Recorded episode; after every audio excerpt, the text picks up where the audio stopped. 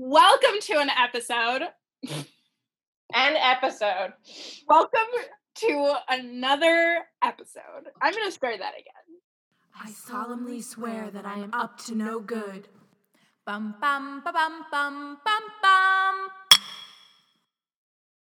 Welcome to another episode. I'm Alex, I'm Molly. and this is a special episode of Potter Watch. Girls. the Swifties. This is an episode of the Swifties. Swift, Swift. Okay. So, if you haven't listened to folklore yet, what are you doing? Um, you can listen to each song before we discuss. Um, Right, we're going to go in album order, but let's just like really tell them what we're going to do. Well, I'll just preface this and I'll let you explain it. But Alex was texting me and um was talking about folklore, which I had also privately been listening to. Not privately, but separately. I did not when I texted her, I didn't know that she had also been listening to it nonstop like I had been. Yes, and I'm not um a typical T Swift fan. Me either. This is her only album that I've listened beginning to end like this. Yeah. Um so she's like, uh yeah, but I'm like thinking about all of them as like Harry Potter ships. And I was like, "Oh, that's so interesting. You should talk about your journey on the podcast." And then you can take it from there, Alex, how we just spiraled. Yeah. So Molly was like, you should talk about that on the podcast. And I was already thinking, I should do like a YouTube video about this because when I say I'd been thinking about it, mm-hmm. like it had been consuming my every waking thought. Like I was listening to this when I woke up in the morning, before I went to bed, on my drive to work, on my drive back from work. I just kept playing the album and I kept analyzing these lyrics and I kept just seeing Harry Potter, like almost like scenes. So when we go through each song, I'm going to say a lot of let's set the scene. Because I guess in my head, I was writing little mini fan fictions about each one of these songs and a lot and so when molly says you should talk about it on the podcast i'm like yes i have been literally dying to share these ideas because they've just been stuck in my head. So then we start texting back and forth which is always a good sign because we're both inspired but always a bad sign aggressively texting. I'm doing so many typos i'm typing so fast because we have similar ideas and then we were like so we just need to make this its own episode. So basically what we're going to do is we're going to go through each al- song in the album in chronological order and we each have pre-thought about which character or ship um um that's going to be. We tried not to repeat and when i say i tried not to repeat i tried not to repeat character point of views within one ship. I have done it, I think, in one instance. But say I do have like some songs that I'm like, this is Dra- Harry's point of view in a Ginny Harry relationship, or this is Harry's point of view in a Draco Harry's re- a relationship, and vice versa, and different things. Um, I have a lot of Wolfstar. Okay, I It's- also have it's a couple angsty. I have a couple where it's like this is this relationship at this point of their relationship, and then this is a song at a different point in their relationship. Oh my god, same. I have the same thing. I also have um I also have like really weird, bold, wild out there choices. Like sometimes if I didn't like there are clearly songs where I'm like I don't think this fits like the main people and then I just did a shot in the dark. Like I wrote a full narrative for a character we maybe hear one time. Okay, I'm not that bad, but I No, it's definitely not one time, but it's like a character. I don't think if you said, "Oh my god, I'm making Harry Potter characters or couples," I don't think you would think of this. I don't have one like that, but I have like a very minor ship, and it might have been because we're in the sixth book right now, so this is why it came to mind. No spoilers. Ooh, ooh, yes. I would just Um, like to say, for my own self, I was also doing like some fan fiction, some like nor uh like book canon, but I don't know the ships as well, so I kind of like did my best. And I, and in defense of my choices, some of these are about because it was in my head and this started out as something that I was doing privately in my head. some of these, when I have to say, let's set the scene, it's because it's about like what my fanon for these relationships are. So it could be a ship, and you're like, that's not how I see that relationship at all. And I'm like, well, this is how I have envisioned their journey. So you're just gonna have to go with me on it, okay? I am with you on this journey. I also have put in the lyrics in my Google Doc and then I've highlighted some specific examples to then like show what I'm talking about. So that's how I'm going to do that. I also like I have the lyrics up behind me and I put in my notes a couple of things I wanted to point out. And then some I was just like just the shit because I felt so confident about it and I'll be really interested to hear what you think of those. I'm really excited to hear your thoughts. And I don't necessarily feel like we have to do this the way that we do like a sorting episode where we have to like pick the best one because I think it's all about like, you know what I'm saying? Interpretation. Like I have for some of them, I have like this could be this ship or this ship. Like I have one that I like more, but I I just have I just love this thought experiment. Yeah, but I'm also like so open to like your interpretation because I was thinking off pod. I didn't feel confident in like um interpreting like music and like lyrics, but um I'm really excited about it. Me um, I've been looking forward to this literally since the first text came to my phone. I know I've said literally a lot. Okay, I've had a lot of caffeine today, and I'm super hype about this this is not the end of the conversation, y'all. Please write in your opinions, your disagreements. I did put something on Instagram. No one has responded. um, I have one. I have one thought from one person about one song in particular, Perfect. and that person disagreed with me. And then I listened to the song just to tell you how easily you can be shifted. And I listened to the th- song, and I was like, "Oh my god, that is perfect." So I will tell you both of those, like the one I had and the one our friend of the podcast, Ben, had. Legally, um, we cannot play the songs, unfortunately, but you can, you know, pause and play them for yourself, which is right, what honestly, I'm doing all day. same. Like this is a companion thing. So I think you should, you know, we're about to start with the first song, which is called The One, very fitting Taylor.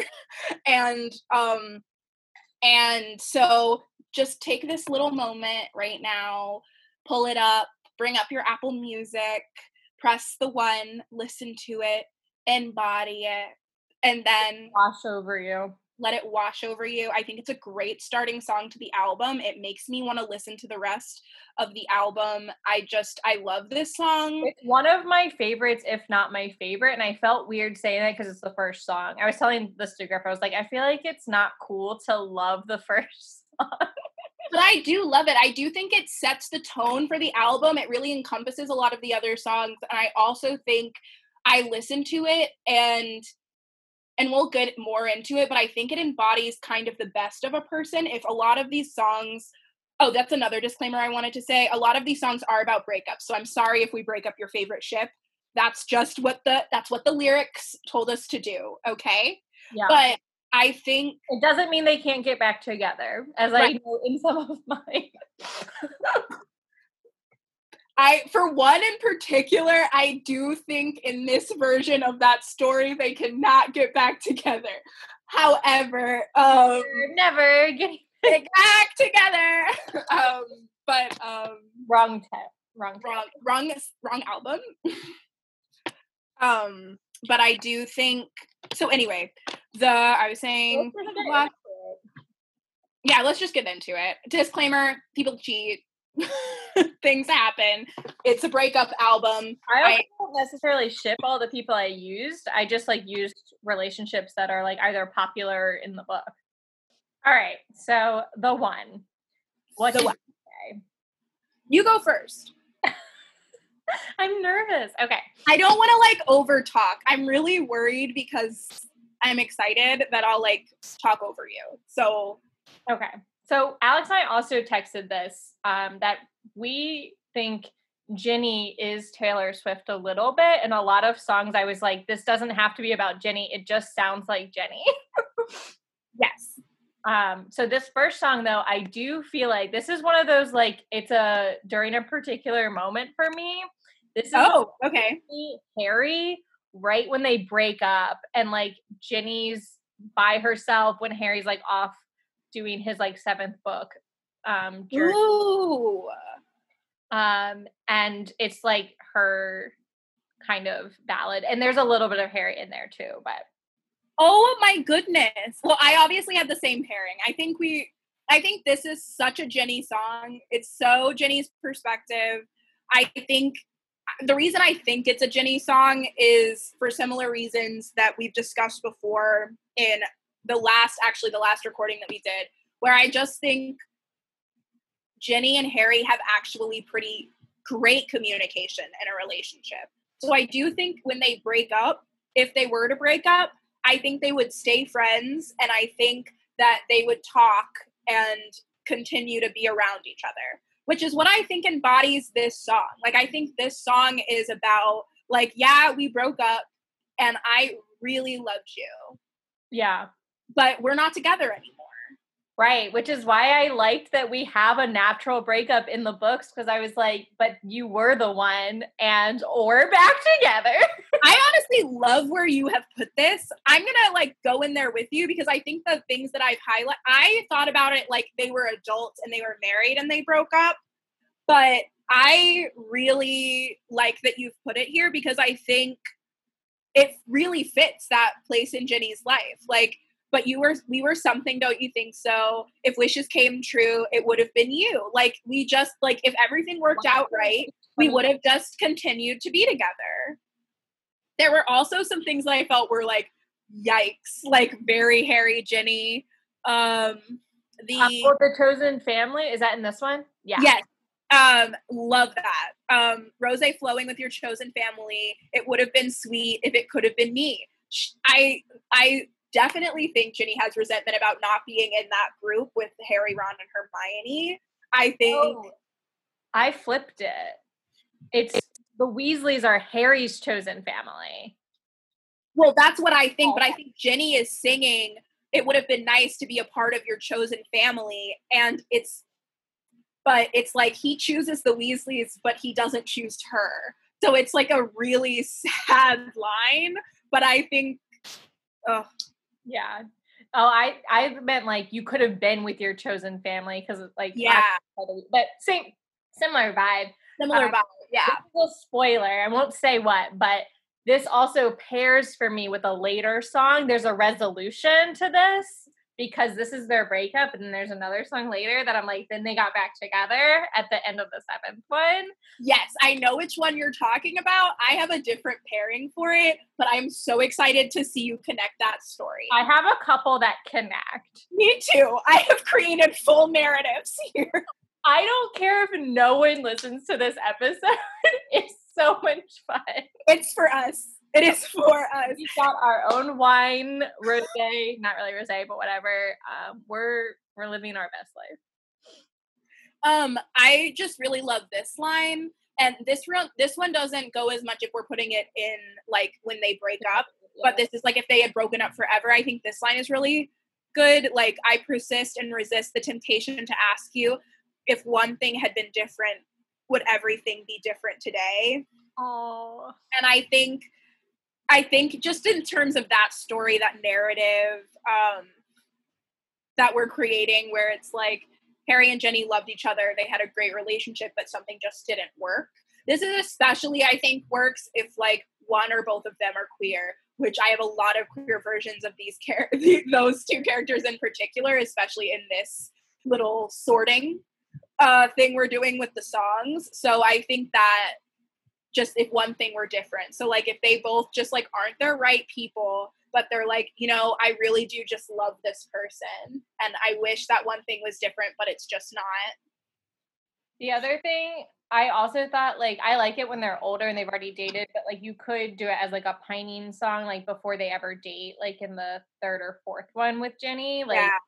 And that also makes a lot of sense because, especially when she decides to move on to like date Michael Yeah. Corner and stuff like that, it's like you could have been the one, um, but I'm like I'm moving on, kind of. But I Yeah. like it more as like the post breakup, and she thinks it's over, even though I think she knows that they're gonna get back together if he lives.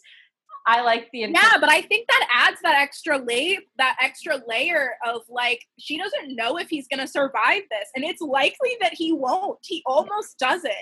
So I think it where you've put it is really is really good. It makes me sad, but it also shows the strength of Ginny, and that's why I like choosing this song for Ginny because it's just so evolved. It's such an evolved way to look at the whole situation. I didn't have any alternates for this. Some of the other songs I have like other options that I was thinking about, but for this one, this is the only. This one, it's a Gen. It's a not a Gen Z.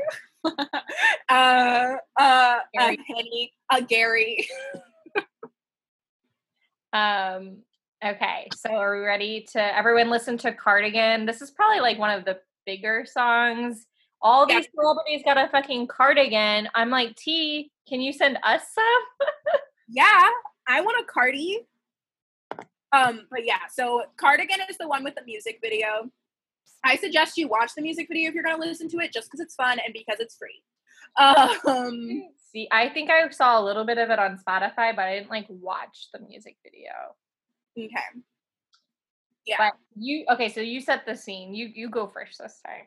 All right. So this is my one that has a connect that has like a full arc to it. I have to be honest, I'll just say this real quick. Sorry. I had a hard time with this one actually. Um, so I'm interested to hear what you said. Okay.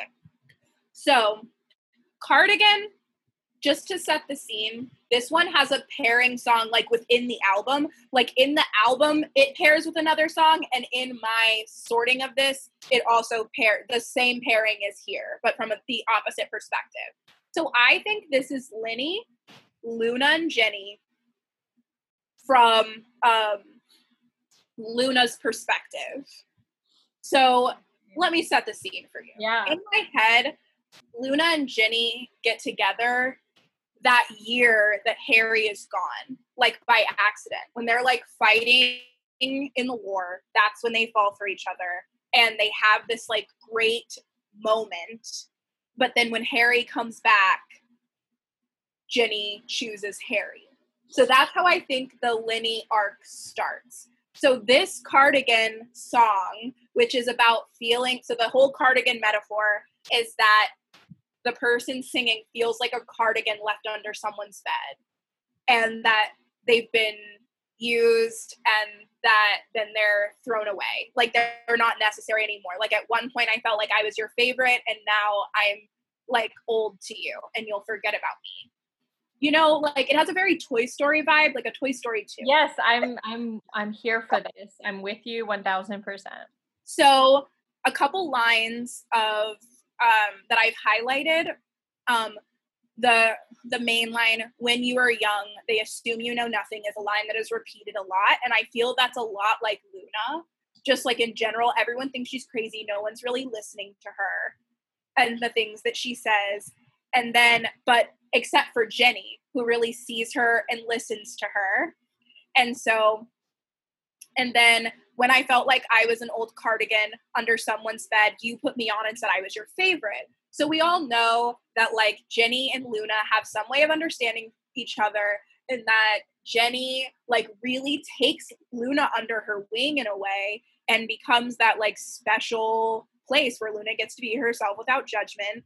And so then there are parts of the songs that are really like young and sweet and it feels very like the way Jin's uh Ginny and Luna are written in fan fiction, which is very like sapphic and lovey and like they're best friends. So like playing hide and seek, playing playing hide and seek, giving up your weekends. I knew you, your heartbeat on high line once in twenty lifetimes. So they're fighting a war together. I just think it's a really sweet way to look at them.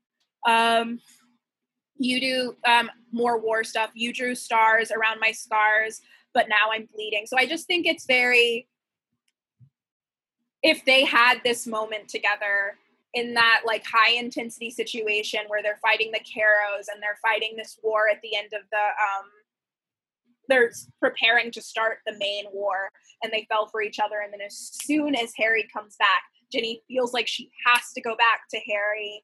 Um and then I just love this line Peter losing Wendy because I think like rewriting that story Peter losing Wendy is such a cute little thing because I think in a way if you're going to do the Peter Pan, Wendy, Luna, Ginny thing, I do think that Luna is Ginny's Peter Pan. Like she's opened up Ginny's viewpoint into this like wild world that Luna has created of Neverland and all of these magical creatures that maybe aren't there. And that's all I have to say about oh yes that's what I have to say about that. I love this story you created because I kind of, well, actually, Griffin was helping me with this one because he was like, it's clearly about somebody cheating. And I was like, oh, I guess. Like, I didn't really think about it at first.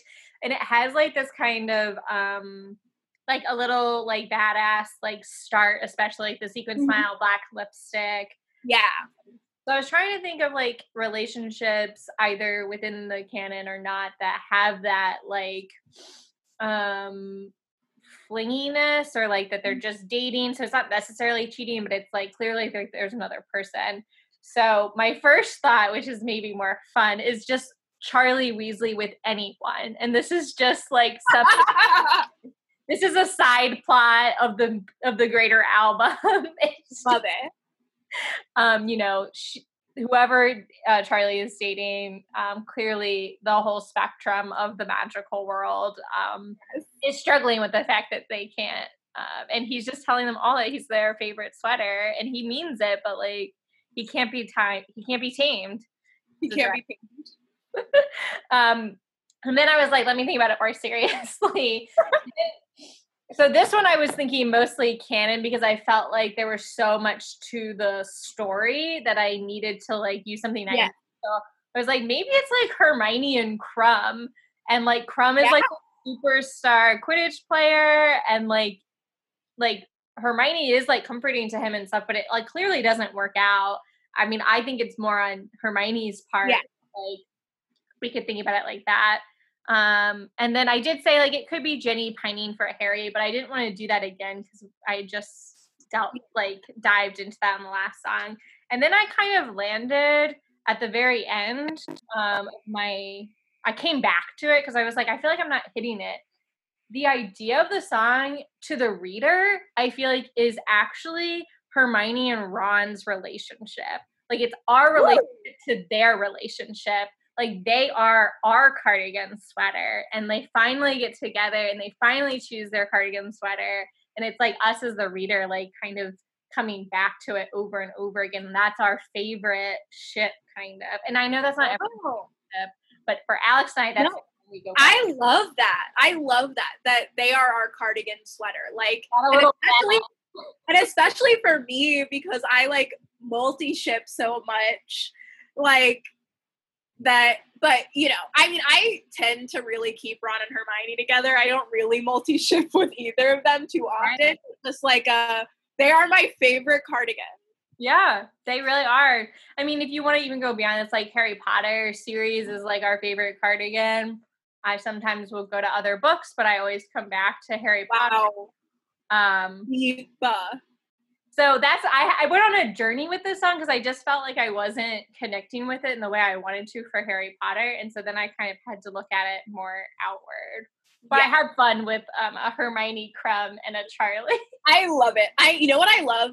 I want it to be Hermione Krum from Krum's perspective.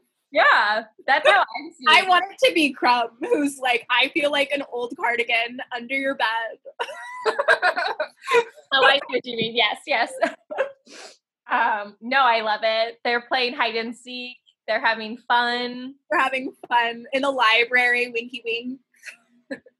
yeah. So that's interesting. Yeah, that that's a good that's a heavy or not heavy, it's just like a very interesting I think it's a very sad song.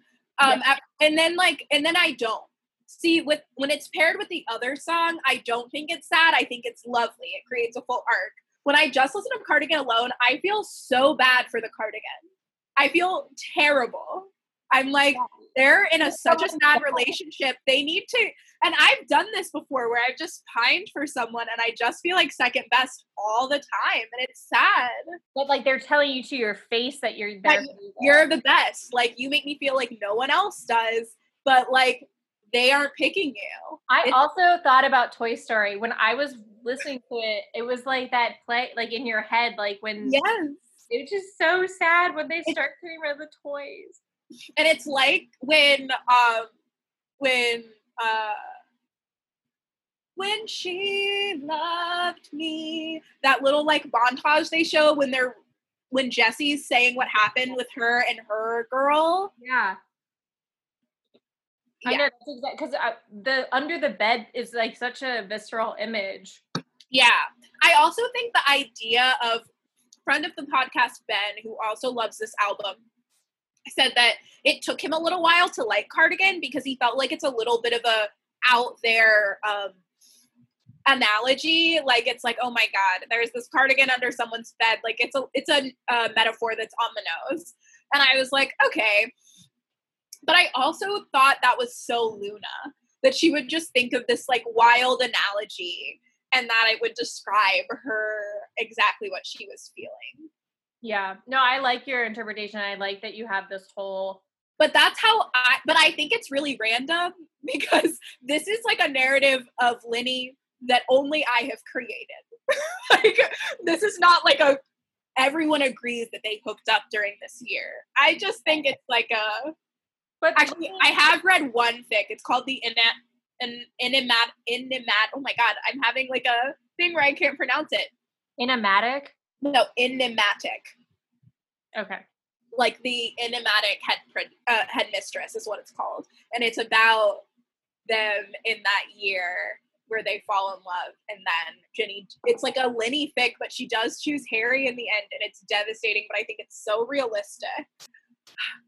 It's how it's how we feel about which we just made up about Ron and Luna having a fling before Ron with Hermione. Yeah. Um. All right. Are we ready to do the last great American dynasty? Yes, this song makes me feel so good. There goes the last great American dynasty. Did you? I don't know if you read about this. Um, Ah. but before we share our thing, there's like its own backstory to this song from for Taylor. Oh no, I haven't read about that. Please tell me. It was in when I was reading the lyrics. It was like in the annotated stuff um, that Taylor Swift bought a house in Rhode Island, which they mentioned the house in Rhode Island, and it I think it was owned by um, this um, woman Rebekah, who was a patron of the arts um, and was I guess like a divorcee and all these things and. I mean, scandalous things. yeah, and I think like what Taylor was obviously was saying, I don't need to like tell you probably, but that like if a man had been acting like this, it wouldn't have gotten this she wouldn't have been like viewed the same way, that kind of thing. I didn't read that much about it, but I think it is about this house that Taylor did buy. Um Yeah, I love it. I love the story that is created with this song. and that she's like the mad woman too in the Right. song. Like this there uh, there's a direct parallel to that as well. Right. Not necessarily in my version, but like definitely in this Yeah, it's not the same in my version in this for this either, but yeah, certainly in the album they're linked. Which Yeah. I just separately from our whole experience, this album is so intricate and so good. Like What so was the one that you were saying was linked in the last one? Was that like explicit or that was like in your um interpretation they were linked? no, they are linked with Taylor because they mentioned the Cardin explicitly. Oh, right, right, right. Yes. I do know what you're talking about, yeah. Um okay, so um did you want to start with this one? I mean, you can. I have a very clear vision of this. That is, again, this is a mine is not like a the last one where it's like, oh, this is ex- nobody else thinks this. It's based on fan fiction, so I Yeah, Um, mine's short because I didn't really have much for this one. I just thought that like I thought of the Malfoys first and foremost as like um the last American dynasty. Um and then I was kind of thinking about like how it does tie in with the Mad Woman and like how this could be like a Narcissa or even a Bellatrix, I guess, but I didn't really flesh it out. So I I was kind of gonna like point to you anyway to like talk about it. I went along very similar lines. So I said that this was Pansy. So, um, but very fan fiction Pansy, which is still like living her Slytherin best life, but like she's a better person and she just likes having fun and she's like hyper feminist and just like a great a great fun character to work with. So Bill was the heir to the Standard Oil name and money. I just think it's so fitting. Pansy marries for money. Somehow they the husband is no longer a part of the picture and then she owns this house and all of that money. Very pansy narrative to me. Um, and then she flies in all of her bitch pack friends. So in the uh, fan fiction of Pansy, her, she's got her posse, her Draco, Blaze, Millicent. They, she flies them over. They're all hanging out at her new big mansion that she owns. Um, so I think my Mad Woman will tie in with this. Yes. And then I said I had a marvelous time ruining everything. So I just think that is the most pansy line ever. For her to create this whole narrative about herself, and she was like, I know when when in, when you were saying it, like the I is like becomes from this woman to To Taylor. Taylor. But in my version, it's like Pansy's created this whole story about this, and she's like, no, that was me. I ruined everything. I brought life to this nothing town, and I don't give a fuck what you think about me. Is just so so fan fiction pansy that it's out of this world. Yeah. So that's where I was on. Yeah. I feel like it could be like a second act for Narcissa if you wanted to also think about it that way. Because, like, yeah, not necessarily Narcissa in the books, but maybe like post her getting rid of her her Mhm. loser of a husband. Yes. I mean, I don't know if she ever would, but like, um, I like both versions. yeah, I I love a version where Narcissa lives her best life, gets a nice hot young thing just to have as her plaything, and she's like, "I'm done with you, Lucius. I'm gonna take my son, and we're gonna have a better life." yeah. Um, I really, I for some reason when I like the very first time I listened to to this song, I like didn't like it that much because I think I was so into like that first song and it's very different vibe. But like now, like listening to it much more, I like really love this song, and I don't know what I think it was just like a little jarring, like those those. Yeah, But um, the shift is jarring. Um, my friend Megan, who will be listening to this episode because she's the one that like really got me into this album. Um, she said that this song reminds her of Zelda Fitzgerald, and I really love that. It does have that vibe. it's, oh, that was the first song. I was like, there is a song that mentions the twenties, but I think that's the Yeah. first song. It is Roaring Twenties, and yeah, Yeah, but this song does remind me of Zelda Fitzgerald. I mean, the last American Dynasty. I mean, come on, right? I just that what a great name for a song, especially like right now. Like I don't know, I just love it. Yeah, it's got layers. The South and like Taylor's from the South, like she's from Tennessee. Like I just love it, even though this is like Rhode Island, but still, it's like Yeah. Yeah. And I just think it's so she creates this whole now I'm not even talking about Harry Potter. But she creates this whole narrative, this like they called it holiday house. Like it just it's such a clear story. You know exactly what kind of people she's talking about. Like it just this was a first one of the first ones for me.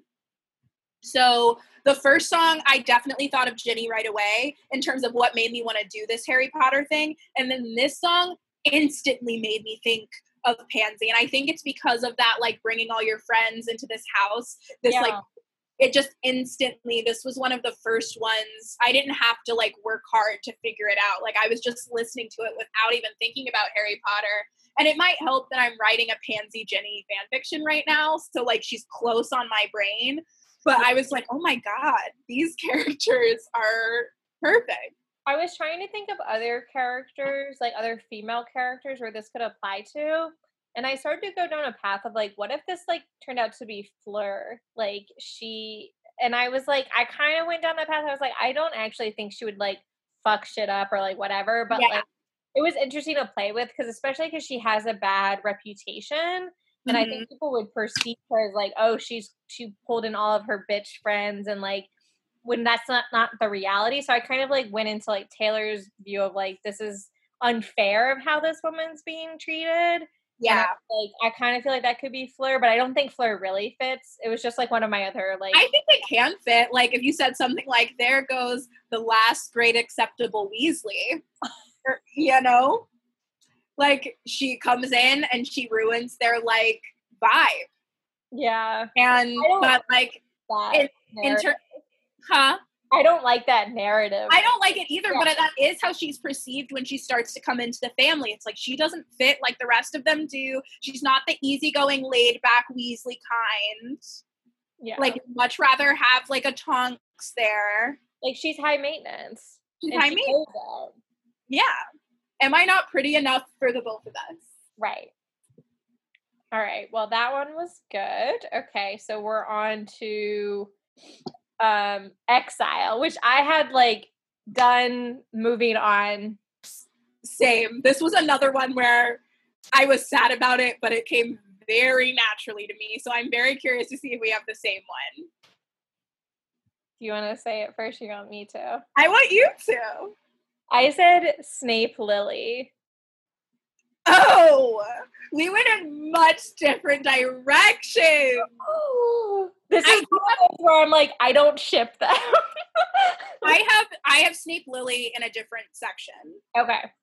but um, Oh, wait, so who did you have? you're gonna be mad. I think this is so Ron Hermione. If things didn't work out, Oh, okay.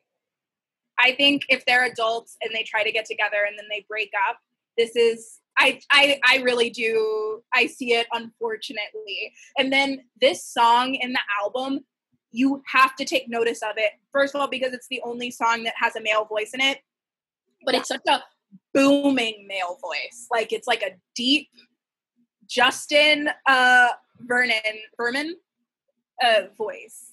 Oh, Vernon, yeah, yeah, yeah. So it it is like it's jolting. Yeah, And it- And you feel like when you listen to it, you feel my heart breaks when I listen to this song. Yeah, I was having a hard time breaking up for songs like canon ships. So like I don't think I did that very much unless they like like Virginia. It was hard for me. I I tried to like not make it Ron and Hermione, but every time I listened to it, I couldn't get it out of my head. I just I just for Snape and Lily, so I can kind of take you through what I was thinking. please do, please do change your mind. for me it's i mean it could be romantic or it could be like their friendship but like the whole thing about like they're laughing but like the joke's not funny at all is like i mean That's a very James. That's I see it. yeah like you called me an mb like that's not funny like it's not a joke um it like took me a while to like realize it like like her Yeah. realizing that this was not like what was going to happen and she's like i've seen how this plays out and it's not like the ending like him becoming a death eater like the path he's going down she's like seeing and she like loves him so much but like she's she just sees how it's going to go and like it's not going to work out basically um I'm shook. And then like the like he's just your understudy like that's how snape feels about james but that's Right.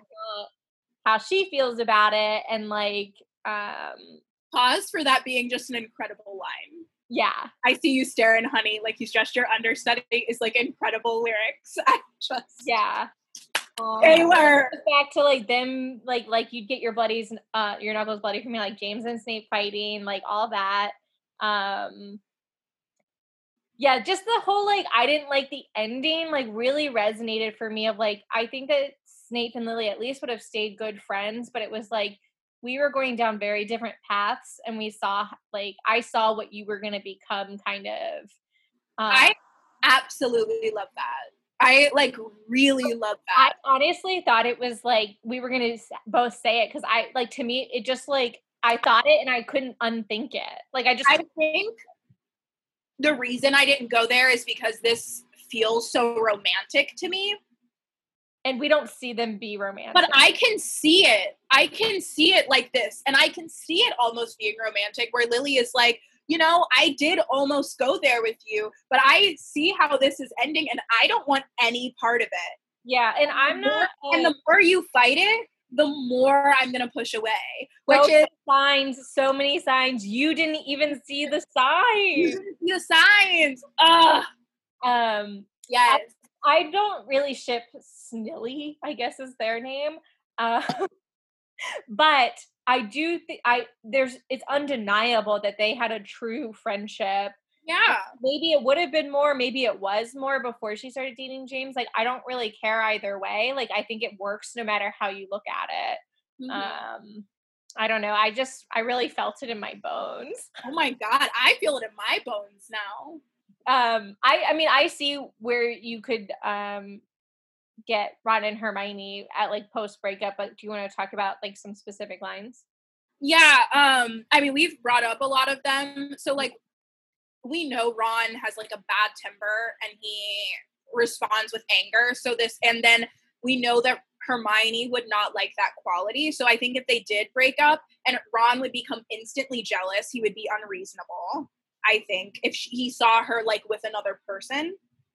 So, I think I see that narrative for them and her being like, look, I I loved you, but like this is not working anymore and it's not gonna work. And he's like, but I still love you. How could you just throw it away over nothing? We had um we had like everything. he's blindsided he's like you never Blind, well, he's time." blindsided, but she keeps saying, and my favorite part about this song, I first my favorite part is the opening. I love the two different sides of the same story.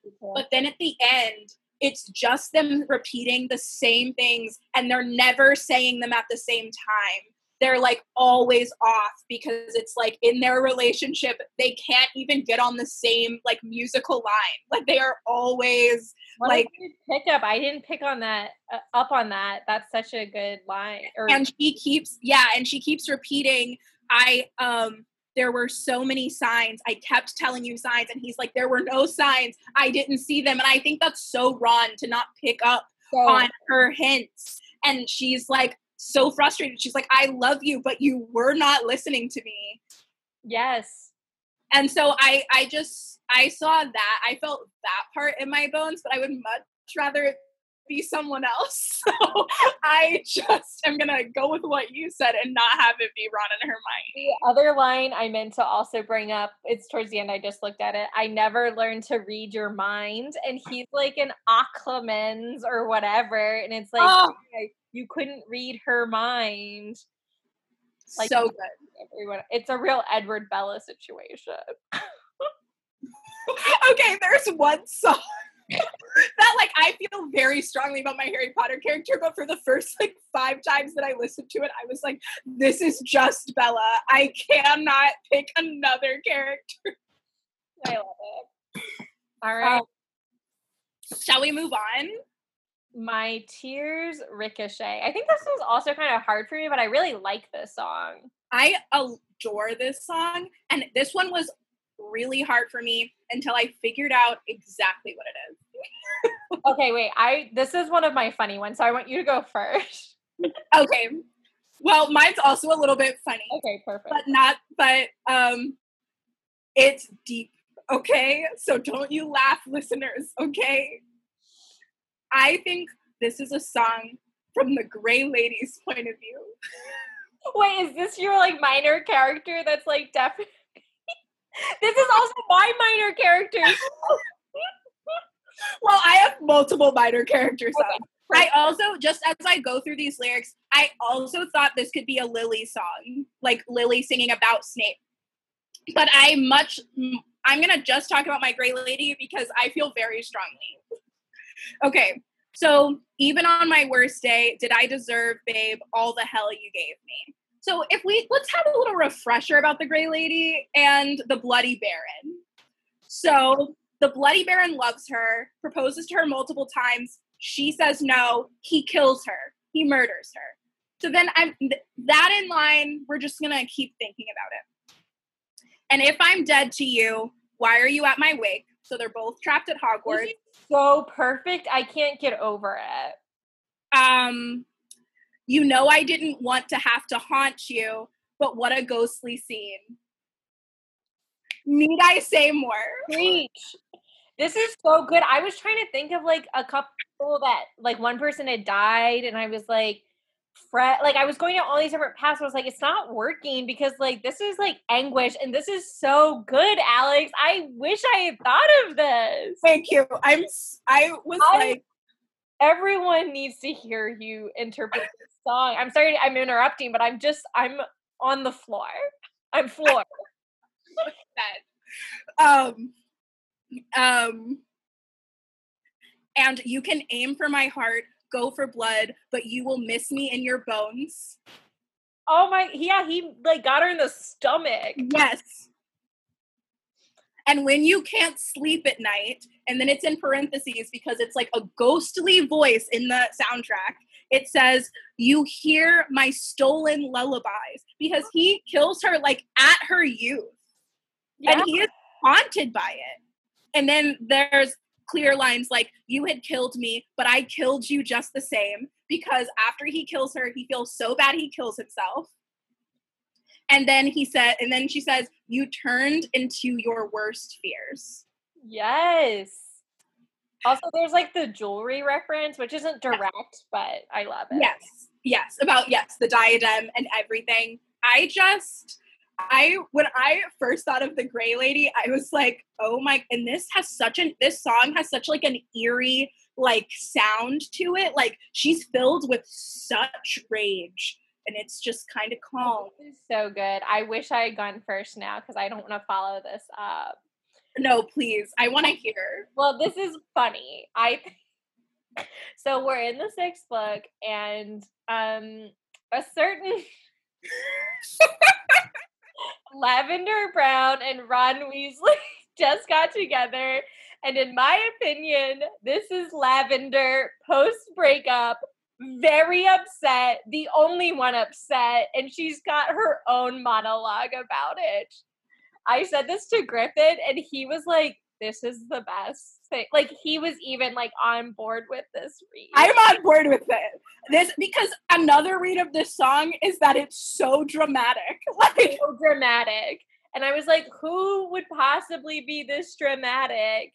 And lavender. Lavender Brown. Um, I don't have like a lines for this. I just have that she's just like, I loved you and how dare you? Like it's not like as good as yours. It's just funny. No, but I'm leaving out some key lines, so I'm gonna point up some lines that help your story. Okay. Um, because I loved you. I swear I loved you till my dying day. Yes. We gather here, we line up weeping in a sunset room, and if I'm on fire, you'll be made of ashes. I too. can see her saying, Look at how my tears ricochet. Because Ron has said Hermione's name in the hospital room. It's such melodrama. I love it. Um, um, you wear the jewels that I gave you, the necklace. one one. Um, I just think this is something Lavender would say. Cursing my name, wishing I stayed. yeah, that's exactly what and I in my mind, she thinks that Ron's not over it. So like it's in her head that he's like, You're still pining after me when he's like clearly not. Um, but yeah, I just loved this like Lavender getting her moment. I'm I'm picturing this as a musical. Yes, same. It's a She's musical minor number. character. Um, but she gets this like really strong, like first act into first act, like Yes. ballad. Not the end of the first act, but like towards the end. to the end. And um, this is happening as she in the movies is like placing her silverware on the table and it's she's looking at them. So let's set the scene. Yes. It's Glee. It's Harry Potter, but it's Glee. And she's She- like like trampsing down the like great hall, like throwing Yes. dishes. She's looking at them. The scene goes between like her with the silverware staring at them angrily to them, like in her head, where she's having this full high definition song in her head staring at them. And she is angry. And she says the line, I didn't have it in myself to go with Grace, which is again, so dramatic for this short relationship that they had. I know, I love it. I adore it. Now, I would like to bring it down. I did come up with a serious alternative. A serious spelled with an I or a serious? Yes, in fact, it is serious spelled with an I. Oh no! So, um, this yeah, I don't think you're ready. This is um Lupin after Sirius goes to jail and he thinks that Sirius has betrayed James and it's like Sirius is dead to him and he's upset. um okay. I have t- I have touched on this in other parts of this. So I I'm like prepared for it, but I could sob instantly. This has been sometimes we're laughing and it's funny, but sometimes I thought of what who these characters would be and I have literally started crying. Yeah, well I really did get upset like thinking about it cuz anytime I think about how Lupin even if it's not Wolfstar, even if it's just like pure friendship, like their friendship. Yeah. That he thinks that Sirius would turn his back on James like that and like be responsible for James and Lily's death is heartbreaking to like it's a degree that's like un like can't touch it. Like it's devastating. Um and like it's not really a Lupin song. Like he's not gonna throw a fit. He will go out with Grace. But I was just thinking about like somebody that had was betrayed in love like that, and I was thinking about yeah, like somebody eh, he's like dead to me was like I was trying to think of somebody that's like dead to me, and that's what I came up with. Yeah. Um, so that was my serious note, but it, doesn't fit as well as I think Lavender. no, Lavender and I think Gray Lady are perfect. They're both. Oh my god, that was like there's nothing compared to that. No, I think they're both perfect in their own way. Like so like, good. The ghost stuff, I like. I don't. Now that you've said it, I'm like, oh my god, of course. Like I didn't even think about an actual ghost. Moni, well, there's, there's such a it's such a minor thing, but I also think about it a lot because I know she's she who must not be named, but I think it's really cool how she has created that whole narrative in the background that we had never even seen. It's the kind of world building I love. And it's like founders era, which is so cool. I have another founders era in here, okay? I'm shook already. also, I feel like I'm yelling into my computer. Same. But I also knew I was going to be like this. When I tell you, I was driving home, obviously listening to the soundtrack, and I feel like people in the cars next to me thought I was crazy because I was belting these songs. I had like a shit eating grin. Like I was smiling from ear to ear so anticipated for this conversation. Okay. Uh, when you were talking about like the, I don't even know what song it was that you guys were talking about, but you're like, it's like a side story. Charlie Cardigan. I, I, saw this thing on Twitter today that was um, from the, there's this Twitter account that screenshots text posts from the relationships subreddit, which is a hilarious place for people trying to get relationship advice. And there's this girl that was like, my boyfriend's ex like sent me this letter being like like take care of him. Like i love him but like we couldn't be together. And she's like everybody that i've talked to is like she was like an amazing person and like they loved each other but they just couldn't make it work. And she's like i don't know what i'm supposed to do with this. Like she just seems like a saint. And somebody was like i'm sorry but like it seems like you're a character in a Nicholas Sparks movie, but like you're not the main character. oh no! So true. so true. Like not you're a cardigan. She's not the cardigan. The blouse in the closet. Yeah, she's that shirt that you liked for five minutes, but then you were like, you know what it needs? The cardigan. It was it was rough. You know, it'd be more comfortable. A cardigan. A cardigan. You know My- what's not comfortable? This corseted top. Okay, so we're at Mirror Ball. Yes, I love this song, but I felt a similar way that you did about the other song, where I felt like I couldn't find a Harry Potter character that it fit with. And so I went with a bold choice. Do you have a really good one for this? I don't have a ship, but I have a character. Right. Okay. I thought that this song was the essence of Luna. This was the song where I was like, this sounds like Luna. I agree that the song sounds like Luna.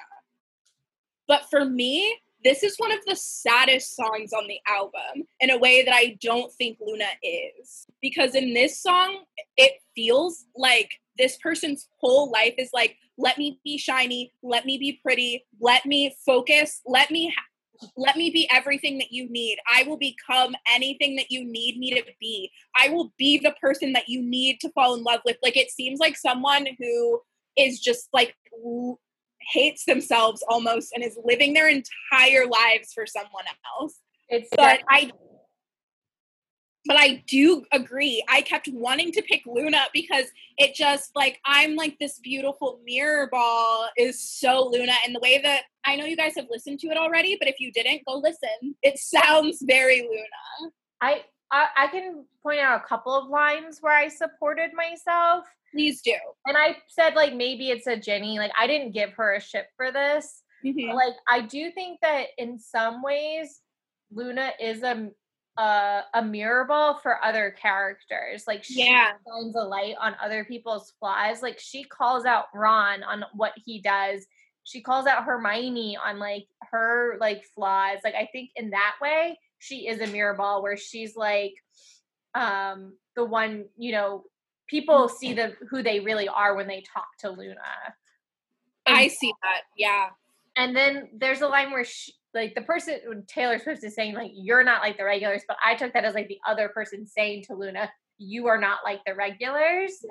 And I, and like they can't fit in like like that like I kind of took it as like it's about Luna and it's somebody singing to Luna. So it's like somebody that's been trying to fit in their whole life and then they meet Oh. they're like you don't need to fit in you're not a regular like you shine a light on these people and i know it doesn't really fit like that for the song but i kind of like bent it a little First of all, the song is up to interpretation, and I bend a lot of songs too. yeah so, I think that's gorgeous. I love that. That's kind of how i made it work i don't know if ginny really fits in i would actually say maybe neville like a neville. Yeah, I would say if in your interpretation, I would think this is like a Neville talking about Luna. yeah like he's been trying to be like whatever and then he meets luna and that's when he feels like he can be himself and Yeah. she's shining just for him. Like he's spinning in his high heels because he learns to dance. like oh my god, I love that. I want it to be a duet, Obvi. Like it's not just Luna singing, but like I kind, I just, it felt so Luna to me. I wanted to make it work somehow, and I didn't think about Neville till now, but I can really fit it in now. No, I love that. And I really like that you've made it a duet. So the parts that aren't very Luna can go on someone who is way more self conscious, like Neville. yeah. Oh, I'm loving this now. Okay, so what did you think? I love it. Okay. So this is very fan fiction. So go on this journey with me. I'm ready. Um, so I'm not 100% about this. I actually really love yours better, but so my idea in fan fiction, speaking of founders, people ship Helga Hufflepuff with Salazar Slytherin. So Yeah. in the way that I was interpreting the song, where Salazar is like obviously who Salazar is, and if him and Hufflepuff had a relationship, then Helga, I can see like I think it's a very Hufflepuff narrative to be like, I will be the light in your life. I can fix you. I can change you. When you're feeling like you're in the dark, just look at me. I'll be your light. And I can see her doing that. And then and there's this line in the song where she's uh the where she's like, um, I will um uh where is it? Do, do, do, do, do, do. Um, what was I gonna say? Just let me think of it. I'll be right there. I didn't highlight this one because I wasn't feeling as strongly about it. But um,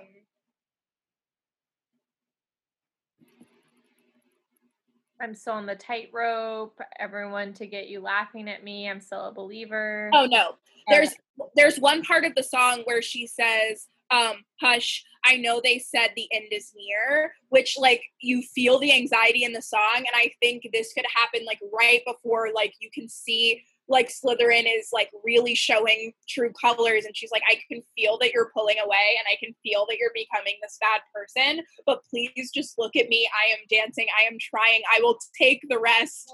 I will you know? That's where I got my Helga Hufflepuff situation from I don't know about like the specific characters but I love that read of like like keep your eyes on me to like avoid this other thing. Like I love I like that interpretation a lot.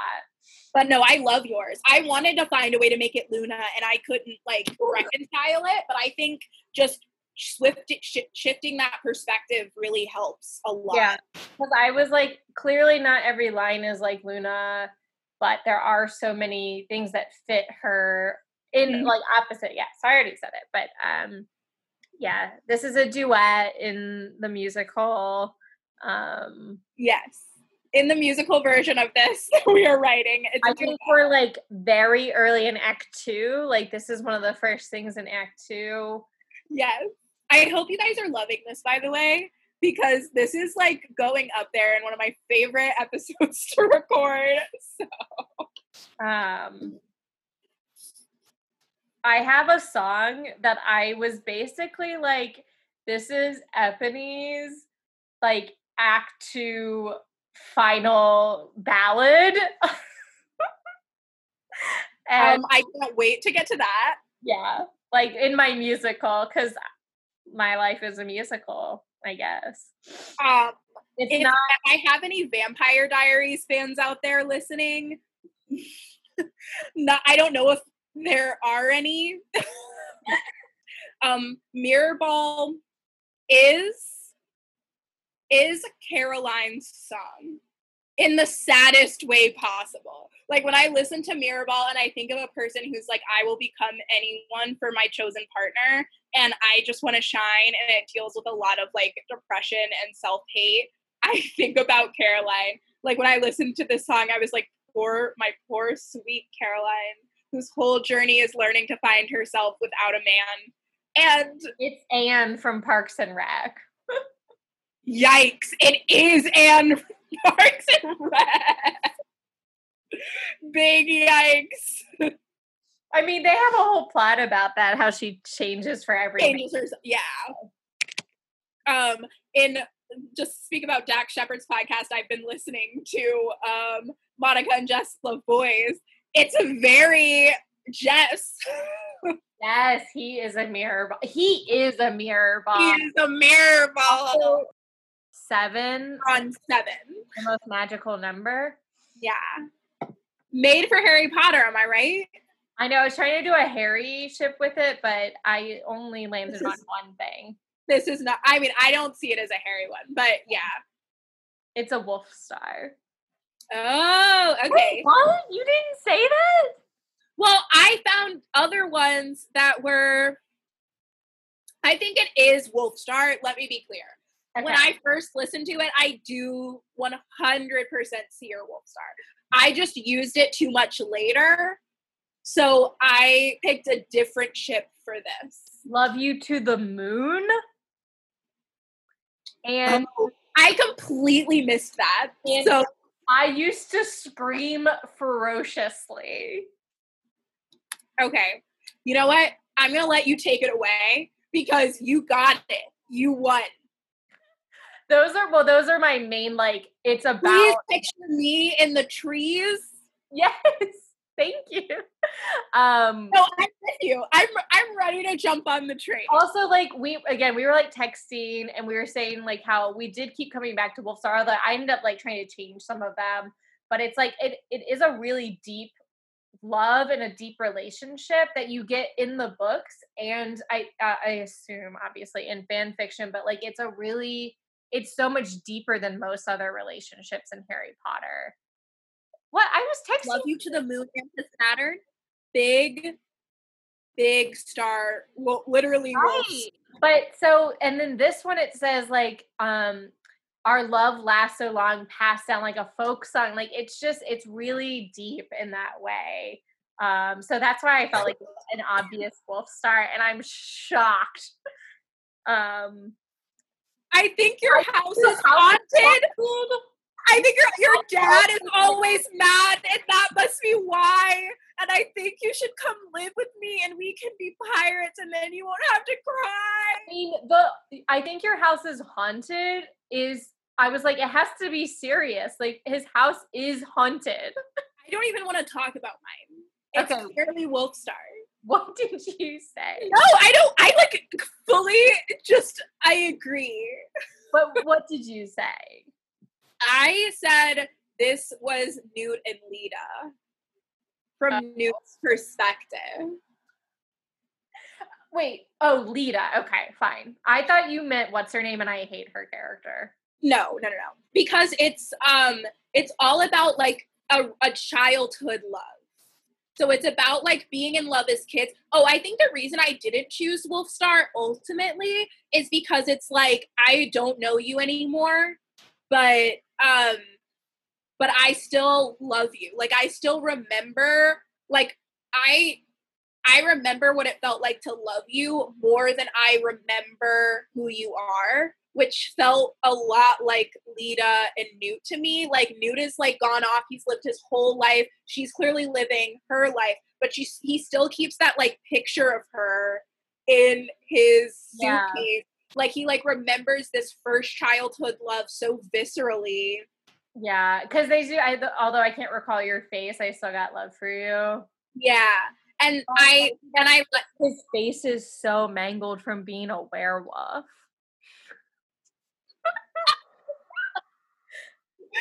But even that could even be like when Sirius is in jail. Like he like is so tortured he can't even remember Lupin's face. But he's like, "What's keeping me going is that I love you."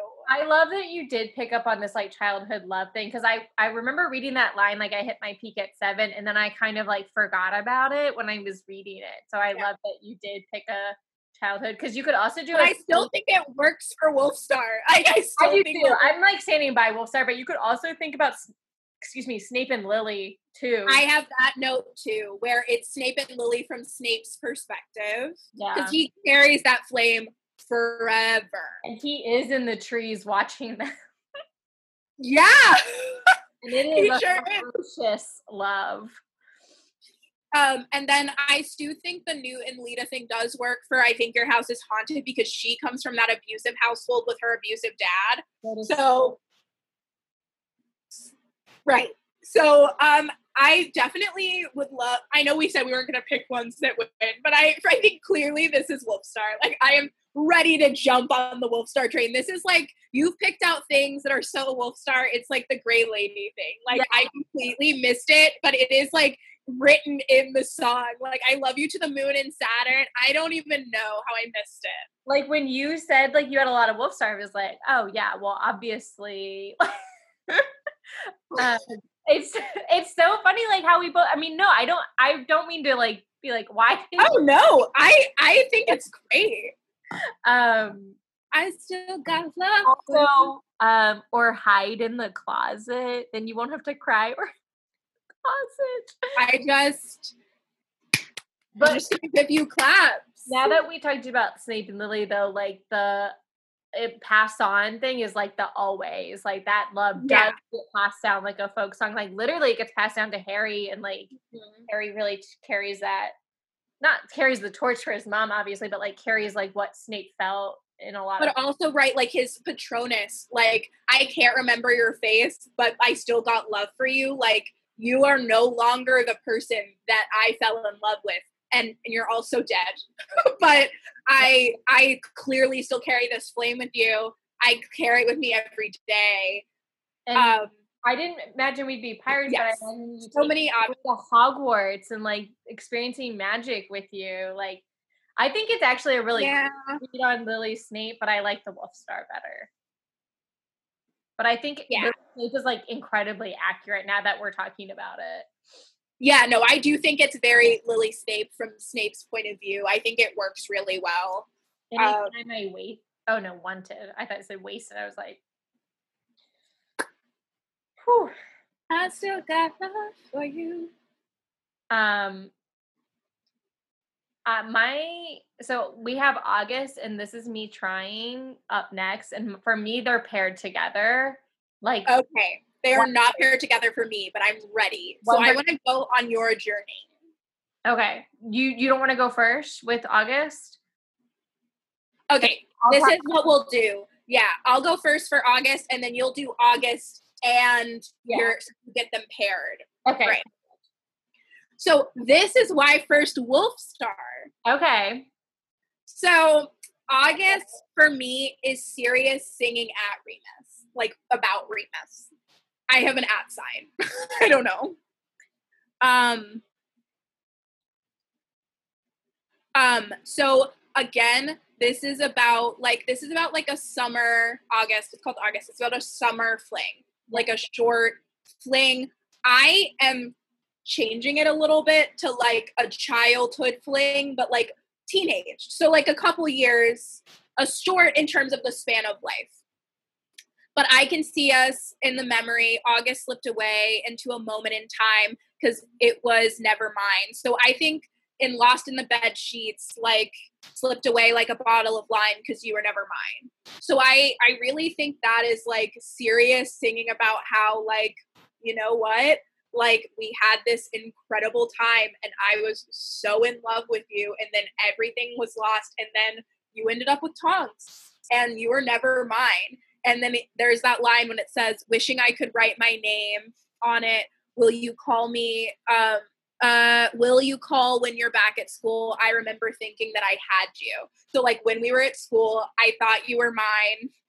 Um, and then there are specific lines like back when we were still changing for the better, wanting wanting was enough. For me, it was enough.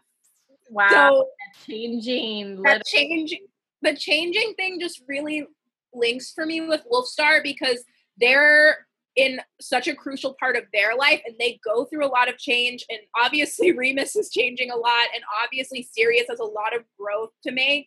And I just think in general changing is a good a good thing for them. And Yeah. also just like they're going through a war.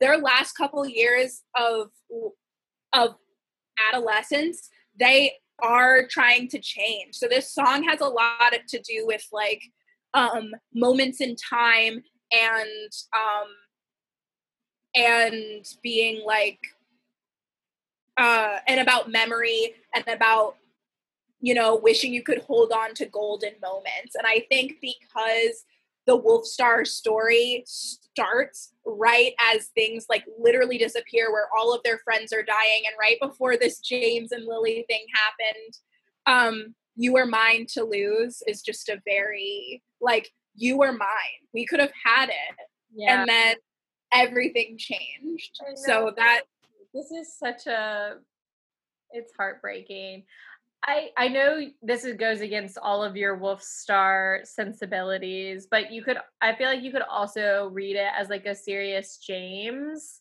um in a similar way especially because james dies not just because he's with lily but like him like leaving for good. It's like this was a moment in your life. Yeah. Well, i guess a well no it would just be a I have a James Sirius as one of an options later. So so I didn't I did go against my Wolfstar sensibilities for like a second. I also have Wolfstar with that same one, but I also was like, I could also see it be James. But those friendships are so pure that they're really interchangeable in that way. yeah, I think so what's so nice about the the Marauders in general is about a lot of their friendships are they're so close. Especially that sacrifice they make like learning the animagus forms and stuff for Lupin. It's Yeah. the friendship is so beautiful. It is like on the edge of romantic anyway. Like even if it's completely platonic, I think really powerful love. You know? And I think that's partly why I've always been like most on board in terms of ships with Lupin and Sirius, or even like Sirius and James, because like I feel like I see that when I'm reading like canon more Yeah. than the other like fan fiction ship.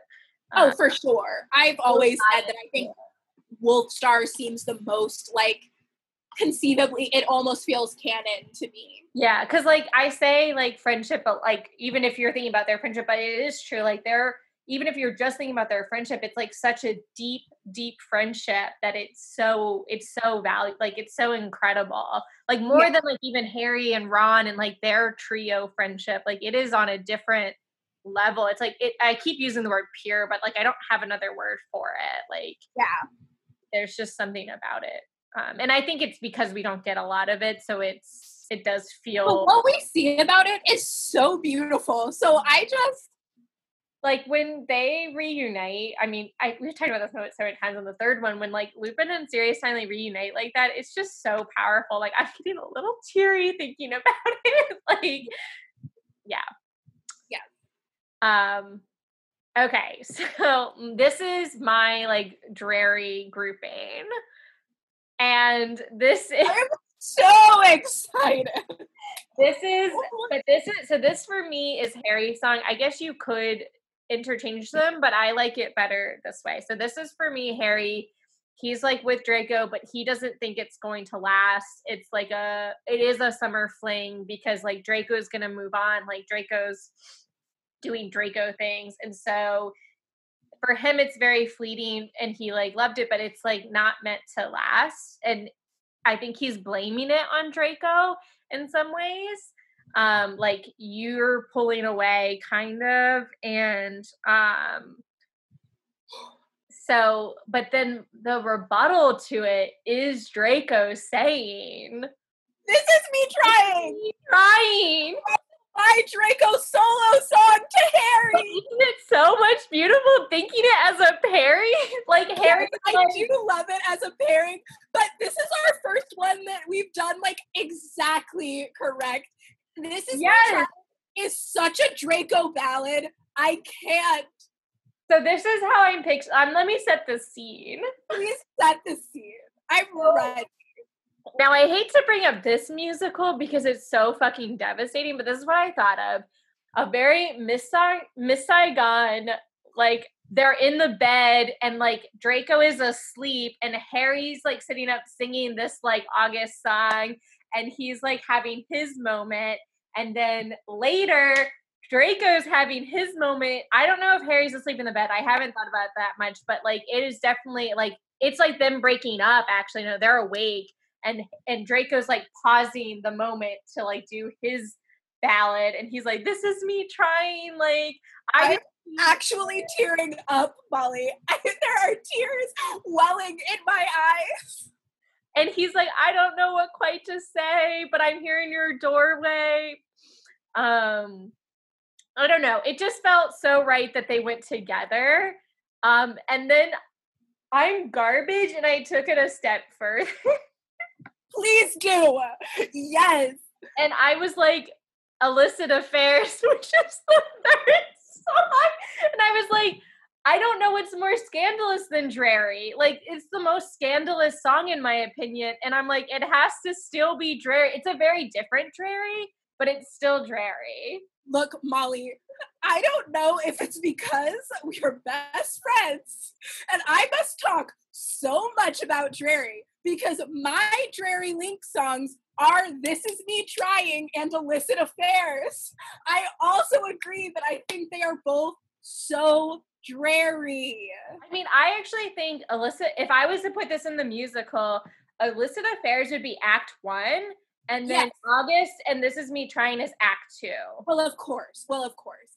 But Illicit Affairs is the pre, and then that's like them getting heavier. If we're doing it in a musical, I don't want to skip too much because I, but I will for our musical just because this is not what I had in mind for this song. Yeah. But if we are doing illicit affairs, right after illicit affairs and Hamilton Burn style, Mad Woman is right there See, from Ginny's perspective. Okay, I have a different person for that, but it me too. I don't have Ginny for Mad Woman, but I think if we're gonna do illicit affairs like that, we kind of have to do Mad Woman with Ginny. That's because I was also thinking about it as a musical, but then I decided I didn't want to deal with that Ginny, so I just didn't put it as a musical. Well, I'll just, I'll just, I have like in reality Pansy for Mad Woman And I would put it after This Is Me Trying in Act Two, that deep ballad where she finally realizes that Draco is not hers and that it he is with Harry, and because she, she, overhears the song "This Is Me Trying," and she's Ooh. having her Eponine moment and is dying. Not really, but she's having her moment, and that's the end of her end scene for Pansy. Yes. Incredible. I love this musical you've created. But we'll we'll we'll get to that later. We'll get to that later. I don't um, you talk about this is me trying more and then i have an alternate for illicit affairs as well but um, we're not really there yet we're not there yet but i had so, to tell you my whole Drarry arc so this this is me trying i have a different arc in mind because i just did different stories for each song i love your link um but it, in your whole musical um in my musical scene, in my film scene of this version, we are in a, dra- a different kind of Drarry. We're in a Drarry where they've not had their like romantic anything yet. So this is, but Draco has been pining for years. So this is a. I gotcha. So this is a Draco where Harry has spoken up for Draco at his um trial, like many have him do. Like he's like he shouldn't go to Azkaban because he didn't give me up XYZ. And then Draco's still pining, and Draco has like obviously an alcohol problem, as the character does in this book.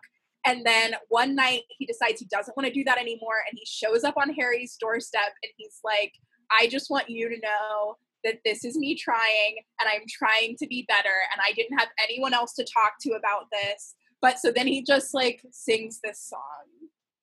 And um and so I just have some lines to point out. I didn't know if you'd care if I came back. I have regrets about that. So it's like, I didn't know if you regret saving me in the Fiendfyre.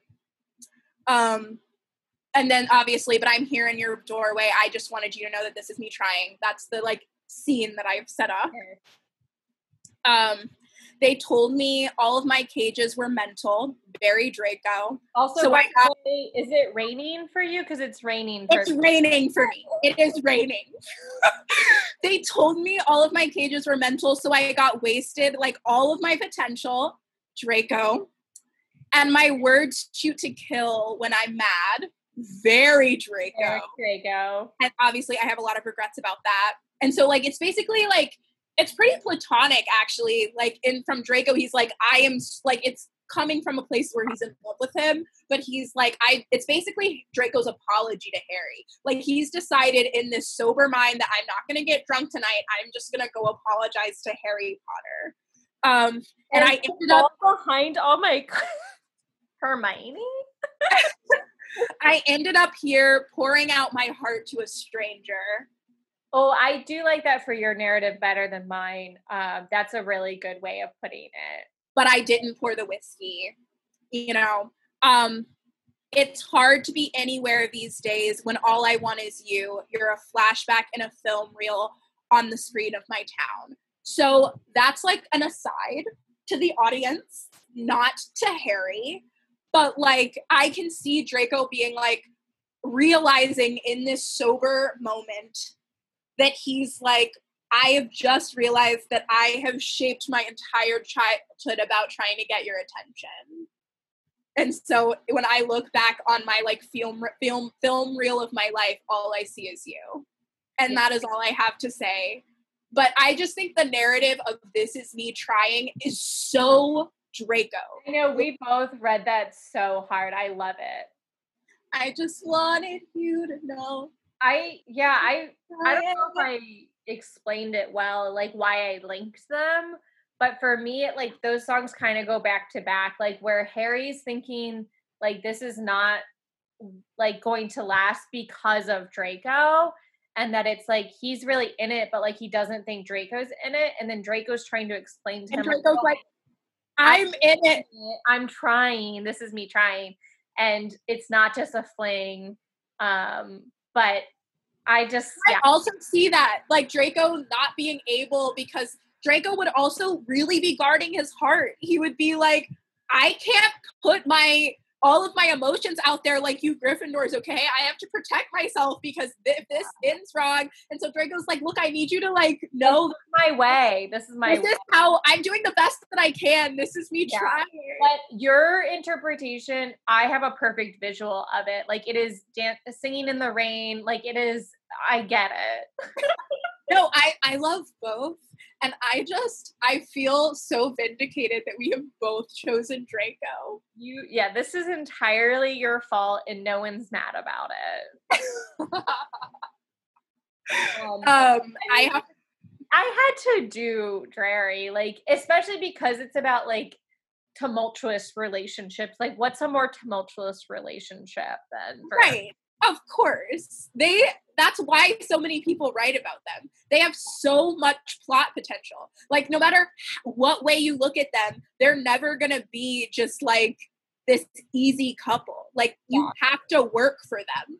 I almost did a Hermione Draco, but every time I did, I was like, it actually makes more. It's more fun having it be Harry because they kind of fill a similar role. Oh yeah, I did not acknowledge her Hermione at either in any of these, and I'm sorry. That's the Drarry in me. Yeah. Well, so I the first time I listened through, I didn't like think about specific ships. I was just like, I'm gonna just think about what comes first. And then I like looked up some ships afterward just to like see if I was like, oh, I didn't even think about this like dynamic but I mm-hmm. didn't actually end up using it that much. Um, but I did like look up like most popular ships again, and I pulled the like top fifteen or something, just yeah. so I could, because I can be like a little narrow minded with um like relationships in Harry Potter because I only think about the books. I was like, I want to like think about this in other alternatives um, for Alex. I had to do it for Alex, um, but I actually felt like I did okay on my own. So. I think you did a great job personally. personally. Illicit affairs. Illicit affairs. So, first of all, so dramatic. It sounds like the title of a Drarry fan fiction, if I do say so oh, myself. I don't even know that, but I know that. sounds like a title. Illicit affairs. And actually, it, I was a little bit triggered by this song when I thought of it as Drarry because I recently read a very well written Drarry fan fiction where they meet and Harry thinks it's a friendship and they end up and he's with Ginny and he ends up cheating on Ginny with Draco and I like hated reading it. Like I started it and it's a very good fic and it's like over a hundred thousand words. So I was like in too deep. And I hated that he cheated on Ginny. Like it hurt. It hurt me. I was actually genuinely sad about it for Ginny's pers- from Ginny's perspective. And I hate when my ships collide like that. So it just made me very sad. Um Ginny had a thing with someone else too. So like they weren't in love anymore, but it was just really hard for me to watch. so I was a little triggered by Alyssa. It doesn't help that like for your favorite ships, you do ship them with their like book ships. Like eh Yeah. So I was like you just love the characters, like and they're well done.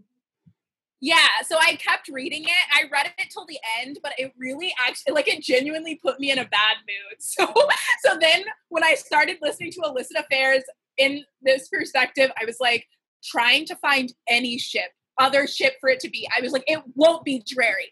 Harry will not cheat on Ginny. And then I was like, oh, but it's so them. I also tried not shipping Drake because I just felt like it was kind of trite. I was like, I can think about something else. And I even went down a Snape Hermione route, and I was like, I think it, I thought about Hermione too, especially that part where it's like, "Don't call me kid." Yeah, yeah. I I was like, that's very Hermione. But other, I like couldn't really make an argument for it. I also didn't really want to. I thought about like even just Tonks and Lupin because they're like an age thing, but it didn't fit at all. It doesn't fit with them. Um, so I, I, certainly wasn't going to have Lupin cheat on Sirius. Never in my life would I conceive to put that together. So, but uh, I took it as illicit in that they weren't cheating. It was illicit because like it's they're gay and that they're keeping it a secret. but this song is clearly I know. about I know. I like the perfume don't let anyone know i know that you're with him but like it's like they this lie and they lie and they they lie. lie it's so about cheating I know. I know it is. I just well and that's fine. I don't know why I was like so resistant to that. I think just because like cheating, I'm like, oh, that's like the worst. it's not what you like to read i don't like it either it makes me feel bad i don't know if it's because like i don't have like Like we hated friends from with col- from college. Yeah, I, I, I really, I am really like uncomfortable with infidelity plot lines. Like I, I, I don't know what that says about me, but like I like don't like them as a plot point. They make me extremely sad and extremely uncomfortable. I remember when I was watching Parenthood for the first time. There's that With the section nanny. Where um not even with the nanny Oh. that does make me angry. But like i kind of ex- expect it from crosby. So like somewhere in my head i was mentally prepared. But it's when the husband from like where their wife i mean her him and his wife their son has asperger's or in the show they call it asperger's now i know that is not like an appropriate term to use. But like in the show that is the son's diagnosis. So he has a low level of autism. I'm this is not the point. Anyway that couple you know which one i'm talking about. Christina and um yes. what's his name? Peter Krause's character. yeah. So he almost has a thing kind of has a thing with like the a woman that works for him. Mm-hmm. and when they introduced that plot line i would sob like every time Well, it's also awful because he's supposed to be like the most stand up dad. yeah it like hurt And so uh-huh. that's how I feel about Harry is that he's supposed to be this stand-up person, but that's why I feel like illicit affairs, just to bring it full circle, Yes. is such a Harry ballad because this person who's singing illicit affairs has so much guilt about it. Like they're like, I have tried to reason with myself a million times about why this isn't bad, but it's bad and it's awful, and I hate that I'm doing this. They hate it, but there are some there are some great lines in here. Well, that's kind of why I went, I think, down the we're both like dealing with being gay and like that whole like I, I- yeah. hate myself, which is awful, but like that whole like just dealing with that part and like keeping it a, a, a secret because you're so afraid of that. You're afraid of no, I think outside of it being in a Harry Potter universe, a lot of people have said that this album is a queer album. Like there are a lot of songs that have like a lot of like queer storytelling elements. I think this song is one of them. It is Ben, friend of the podcast, also thinks that. Also, so do some, so do a lot of critics that are reviewing the album. Specifically, lines such as "You showed me colors you knew I couldn't see with anyone else. You taught me a secret language I can't speak with anyone else."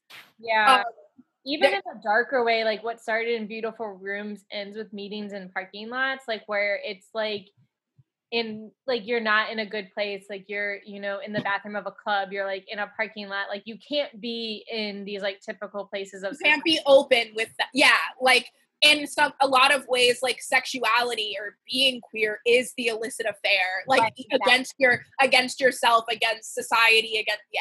yeah. Um, That's how I was reading it for sure. and for you, I would ruin myself. Is I think oh woof.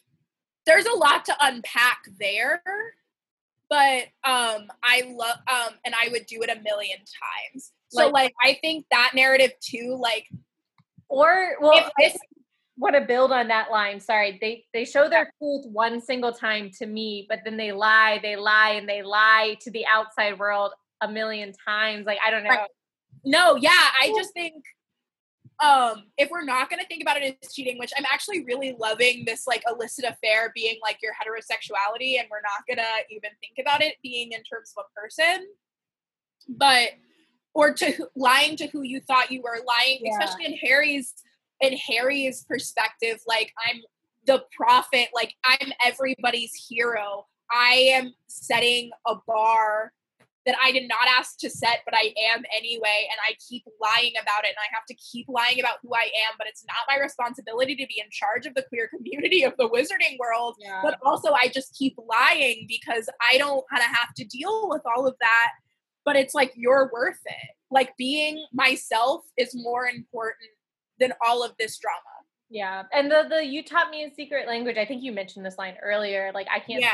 anyone else. Is like we have this understanding that I don't have with other people, and I don't know. Like society has made me this idiotic fool. I mean, it says like, look at this idiotic fool you made me, but it's like it could be both ways. Like, you know, look at this fool of love you made me. Also, Yeah. I looked like an idiot this whole time because I was like faking this thing. Yes. Oh, I, I, oh, wow. I just have a new appreciation for this song, and I really love that we worked our way here. But I, just a couple other lines that I didn't highlight because, but now I think are nice, like a dwindling mercurial high, a drug that only worked for the first few hundred times. I mentioned it like a little bit, but I do think that is a lot like discovering that you are attracted to people of the same sex, or like the first time even like you've ever like made that first move in the first time you've kissed someone of the same sex or something and you feel that and you're like oh my god this is a high this like feels like a And I need flood to put it, uh, yeah like a Really? flood of things that you've been keeping in for way too long but then it like really only that like joy of it only really works a couple times until it sets in that like your whole world is shifting it- I think it also like raises the stakes, like um and clandestine meetings and stolen stairs. It's like the stakes are so much higher. Like I almost um equated it to that song, um, "Take Me to Church." Um, Yeah.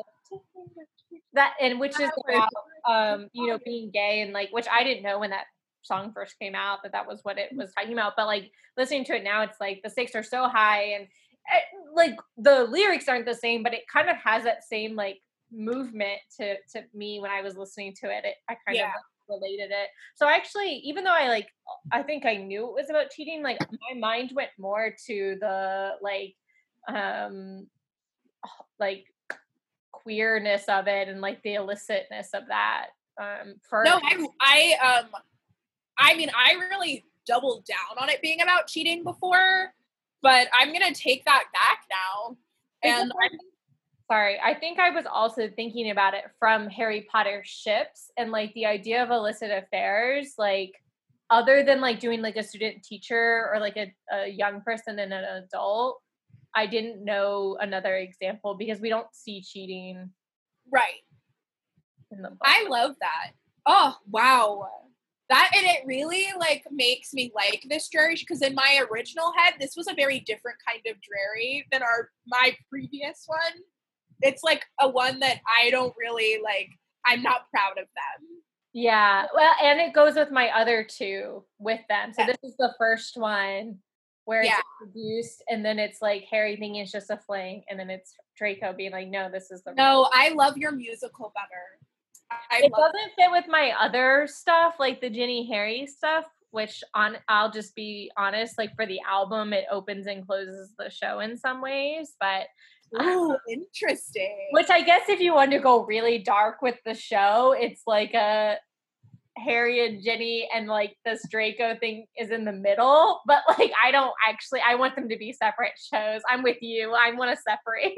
I just I was in such a mode of like I'm just separating it all because every time I tried to link them together, I got sad. So I just yeah. I just really compartmentalized, and I think that was the healthiest thing for me.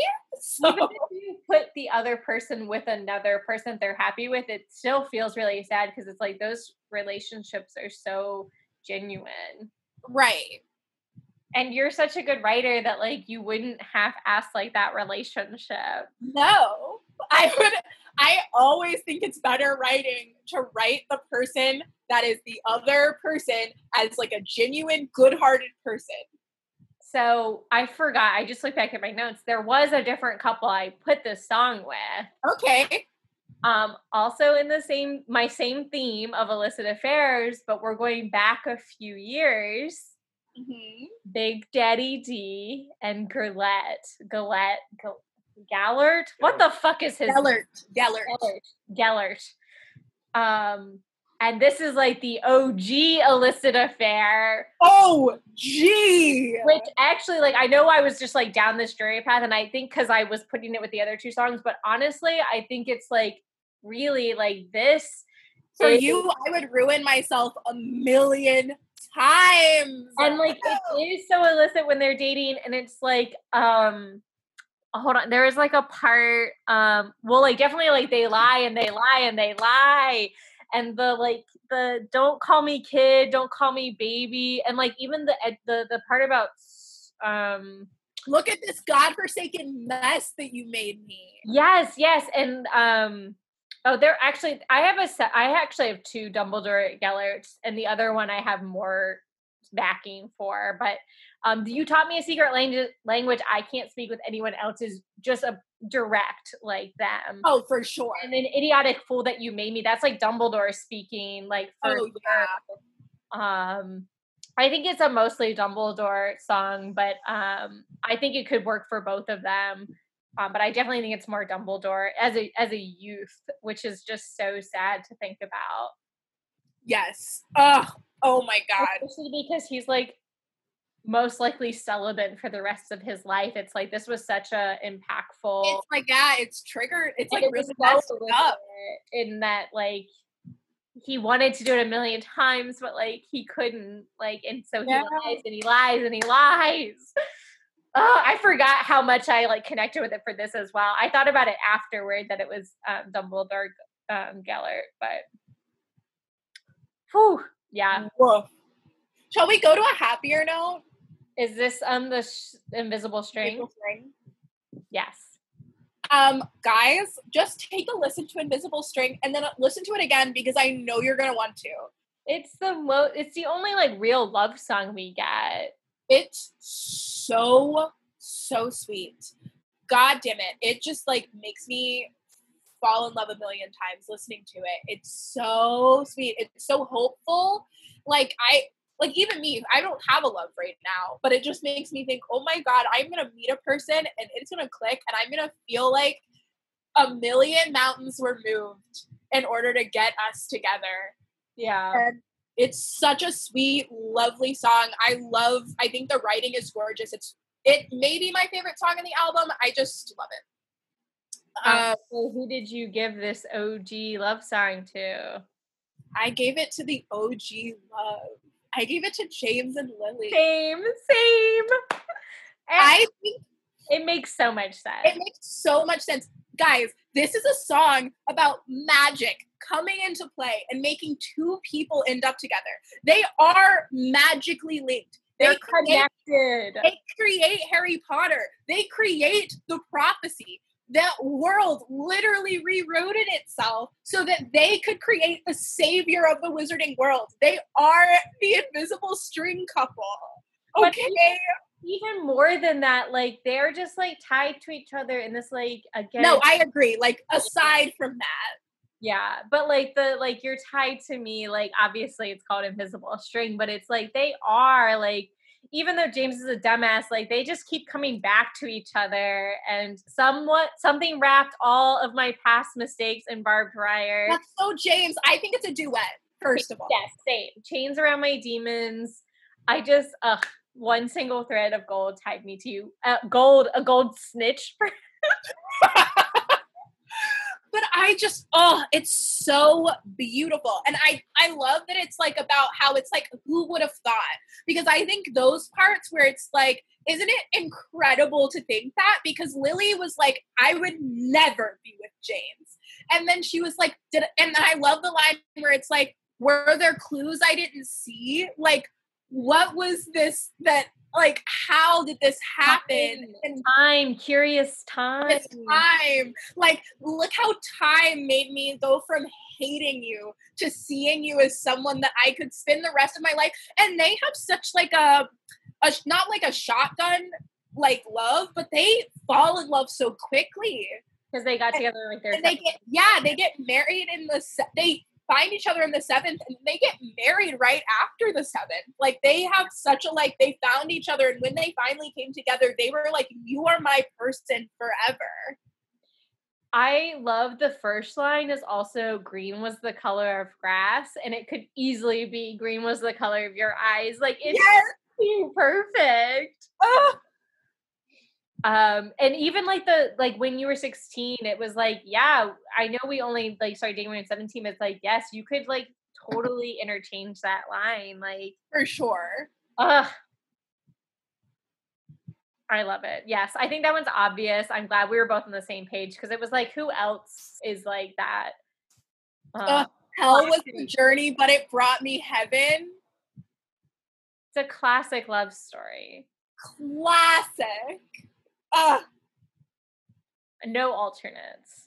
no alter i have no alternates it's lily and james and it's jilly if you will Um, all right, we're at Mad Woman, the apex of Act Two for me. I've already said, so I'll just quickly go over mine and then I'll let you. I just this one I have a hilarious answer for it that is not the one that is like my final answer, but I really believe wholeheartedly in my in my funny answer. But you I cannot wait. do yours first. So mine is Pansy, as I've said. yes.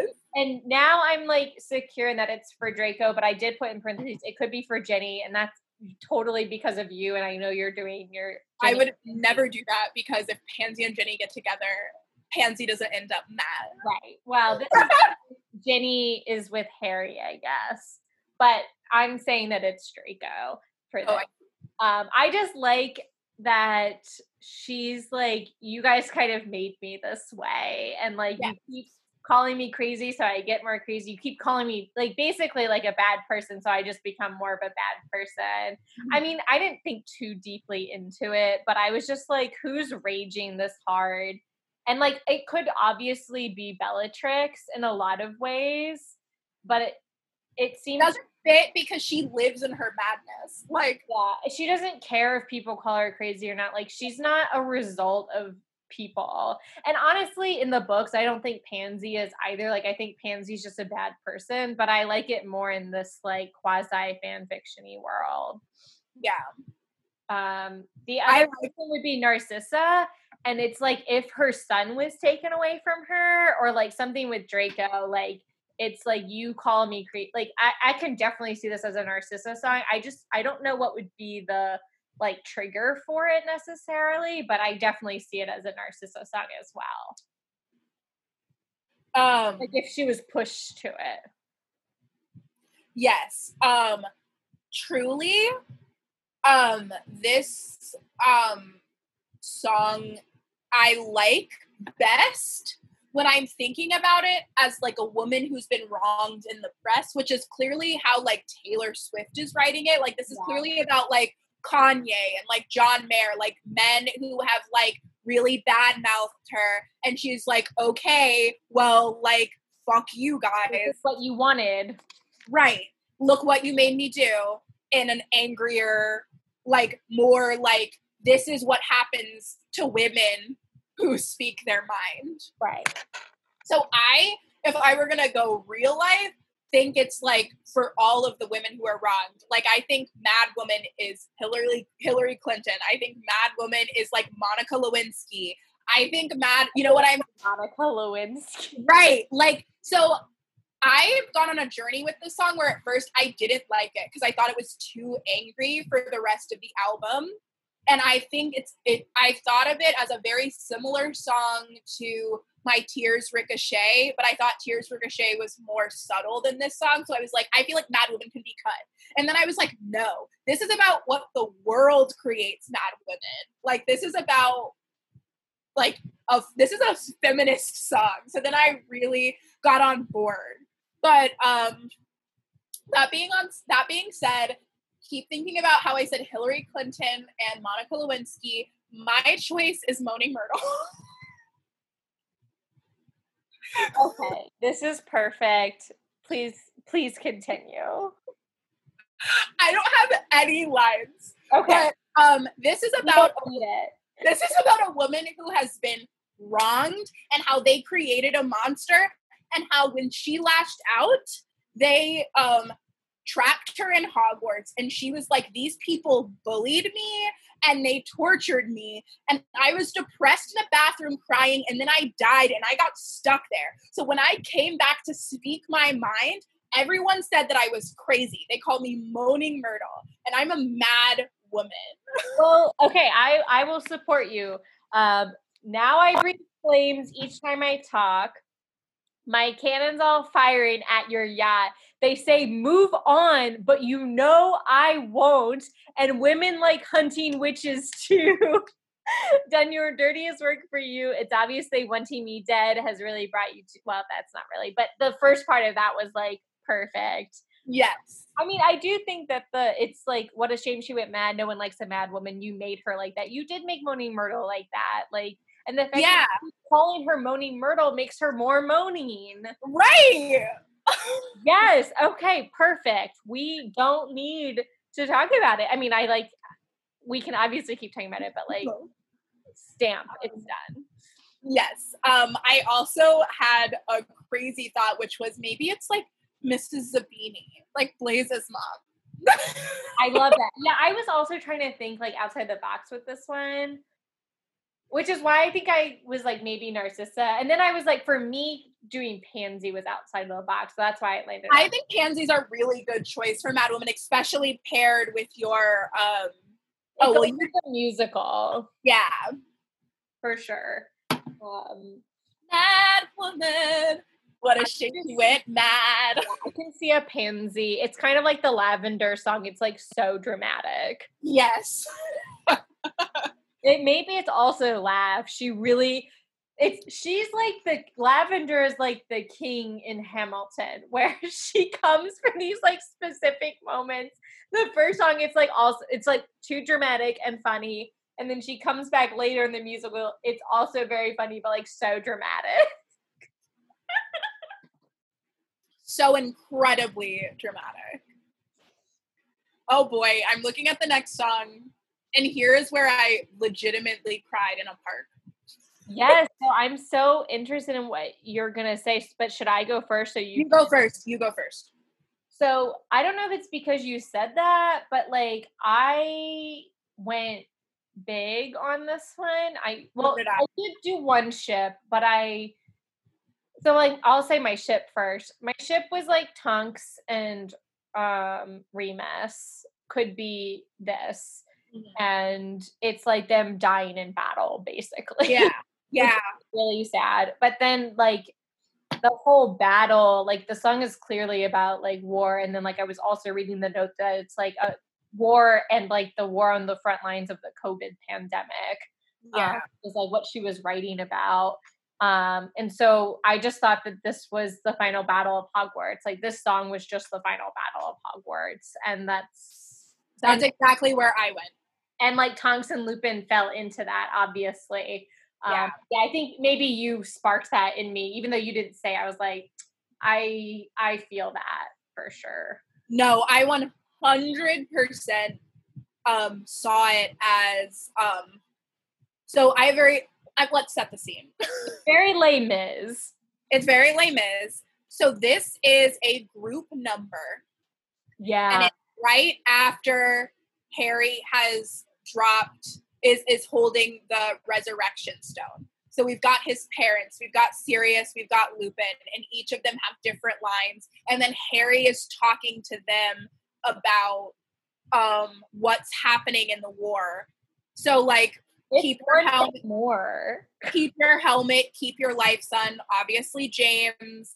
Um, um, and then Harry saying things like, Sir, I think he's bleeding out, and some things you can't speak about, like all of these dead people, and then like someone's daughter, someone's mother. We've got like Harry like trying to cope with all of this. And then the people like in the chorus, all of them in that resurrection stone scene are saying, With you I serve, with you I fall down, down. Watch your watch you breathe in, watch you breathe out, out. And we know Harry's about to like say he's gonna go in, and it's like, I'm here with you, son, in this always moment. And then, first of all, this song has this gorgeous moment at the bridge where we finally figure out what the epiphany is.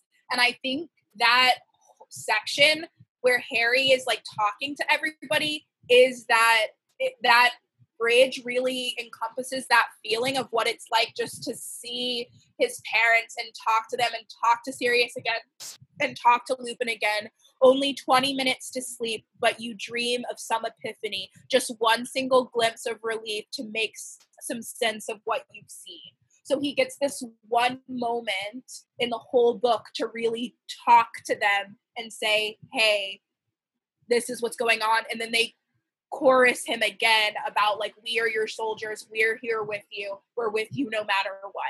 Yeah, and that could even be his epiphany. Like both, like when he goes back and watches the memories and realizes what he has to do, and when he figures out how to work the snitch for the first. Yeah. Like when he's like, "I'm about to die." Like you open up Yeah. Yeah, for sure. Yeah, you op- epiphany. You open yeah, exact exactly. Yeah. Um, but I just like started thinking about that like musical moment where they're all singing, and I was like crying in this park by myself.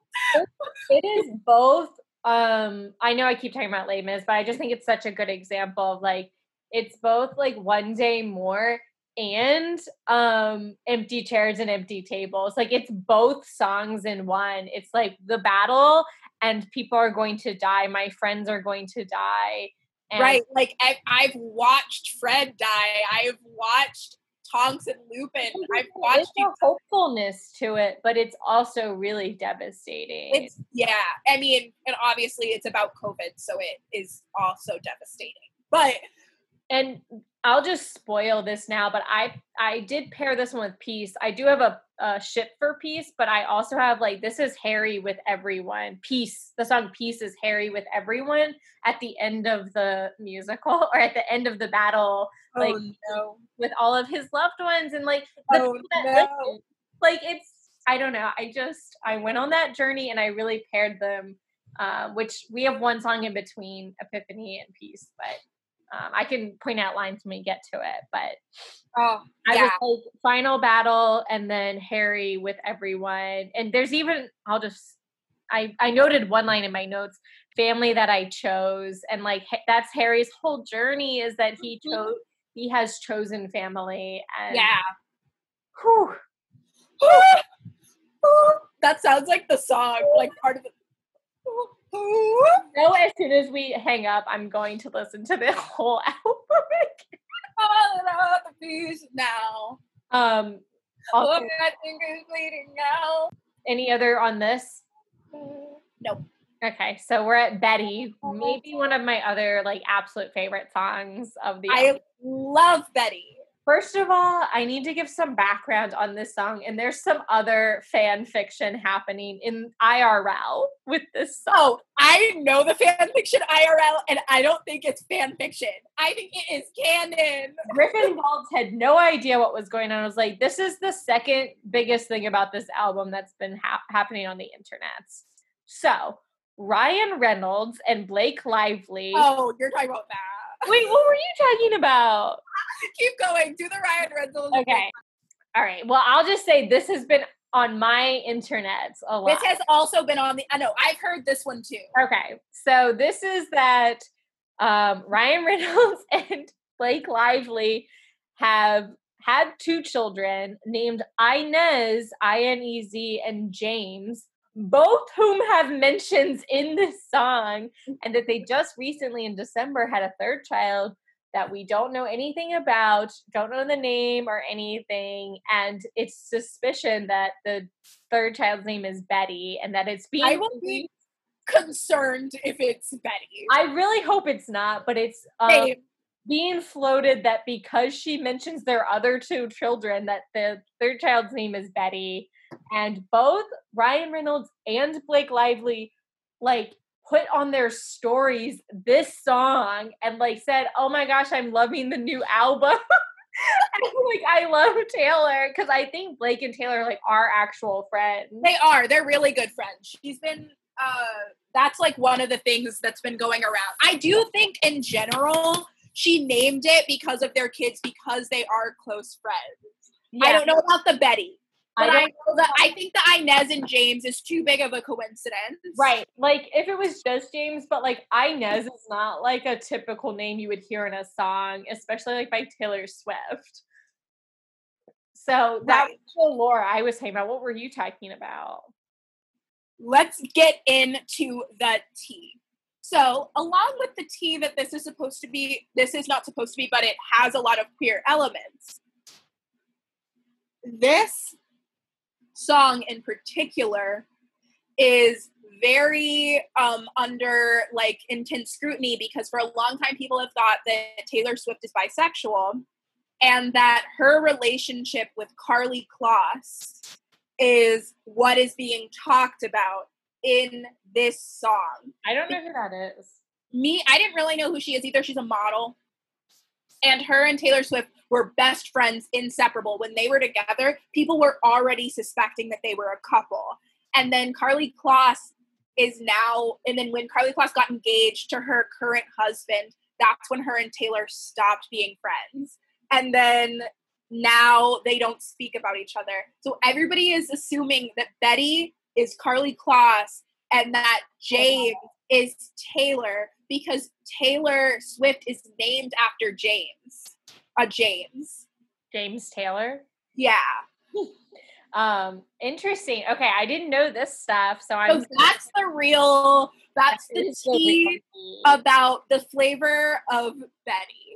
I love it. It's all about like it it feels very much like a women who love women relationship where one person couldn't commit to, you know, and it this is linked with Cardigan. So in the album, this song and Cardigan are linked. So Cardigan is the first one, and then this is a response to Cardigan in which the person who was using the cardigan is And responding. you said Linny, right? For Cardigan. Yes. So in true form, this is Ginny's response to Luna's cardigan.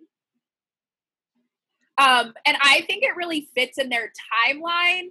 So in my head, this is after Harry comes back. So we've done the war. And then we have a summer of Ginny and Harry being together. And then Luna and Ginny have a whole nother year of Hogwarts. So for me, this is when they get back to Hogwarts Mm. in my timeline. Oh, I I might be spoiling one of your lines, but like they live close to each other, so it's like Yes. past your house. Love it, love it. Yes. Um, so Betty, I won't make assumptions about why you switched your homeroom, but so like yes. they're going back into classes. Luna's not in the same classes as Ginny. You heard the rumors about me and Harry getting back together. I'm filling in blanks. These aren't actual lyrics. Yes. Um, you usually can't believe a word about them, about rumors about me, but this time it was true. The worst thing I ever did is what I did to you. Like I didn't treat you right. Like I, I did completely forget about you, and I chose Harry, and I thought that that was the right choice, but it's not. I'm only 17. I don't know anything, but I miss you. It's the perfect time. They would be 17. um, and then um, I dreamt of you all summer long.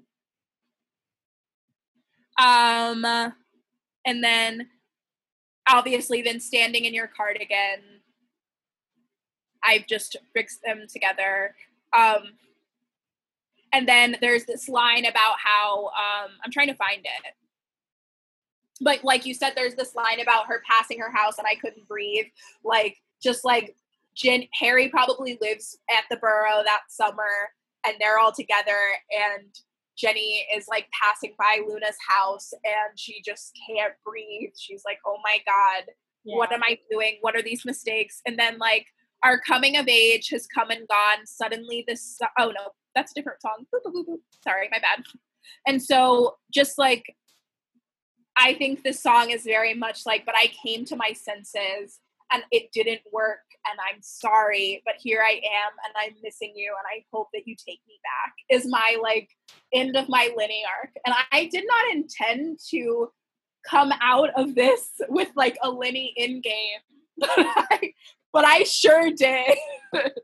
Um, I love it. I love that it connects to the other one because I did note the cardigan ref. Um, but for me, this is Gellert's song to Dumbledore. Oh, Um, whoa. yeah. So, like, you heard the rumors about like what I might be up to, but the worst thing I ever did was what I did to you slash your family. Oh my god. would you have me? Would you want me? Would you tell me to go fuck myself or lead me to the garden? Like, you know, because, and then the whole house thing, like, they also lived near each other and like passing by. Like, I was only 17. I didn't know anything, but I do know that I miss you. And hearing you read it just made me think that, like, actually, what I think is happening is Gellert is writing this letter that he's never going to send to Dumbledore Right. that it's just like him what he would like to say but he never does and he like i assume always regrets it um like i was nowhere to be found i hate the crowds you know that but like I, plus i saw you dance with him like i just um i don't know i just felt like it was gellert's like regretful like um song at the end there and to like kind of again close the gap with the one earlier where Dumbledore is singing to him.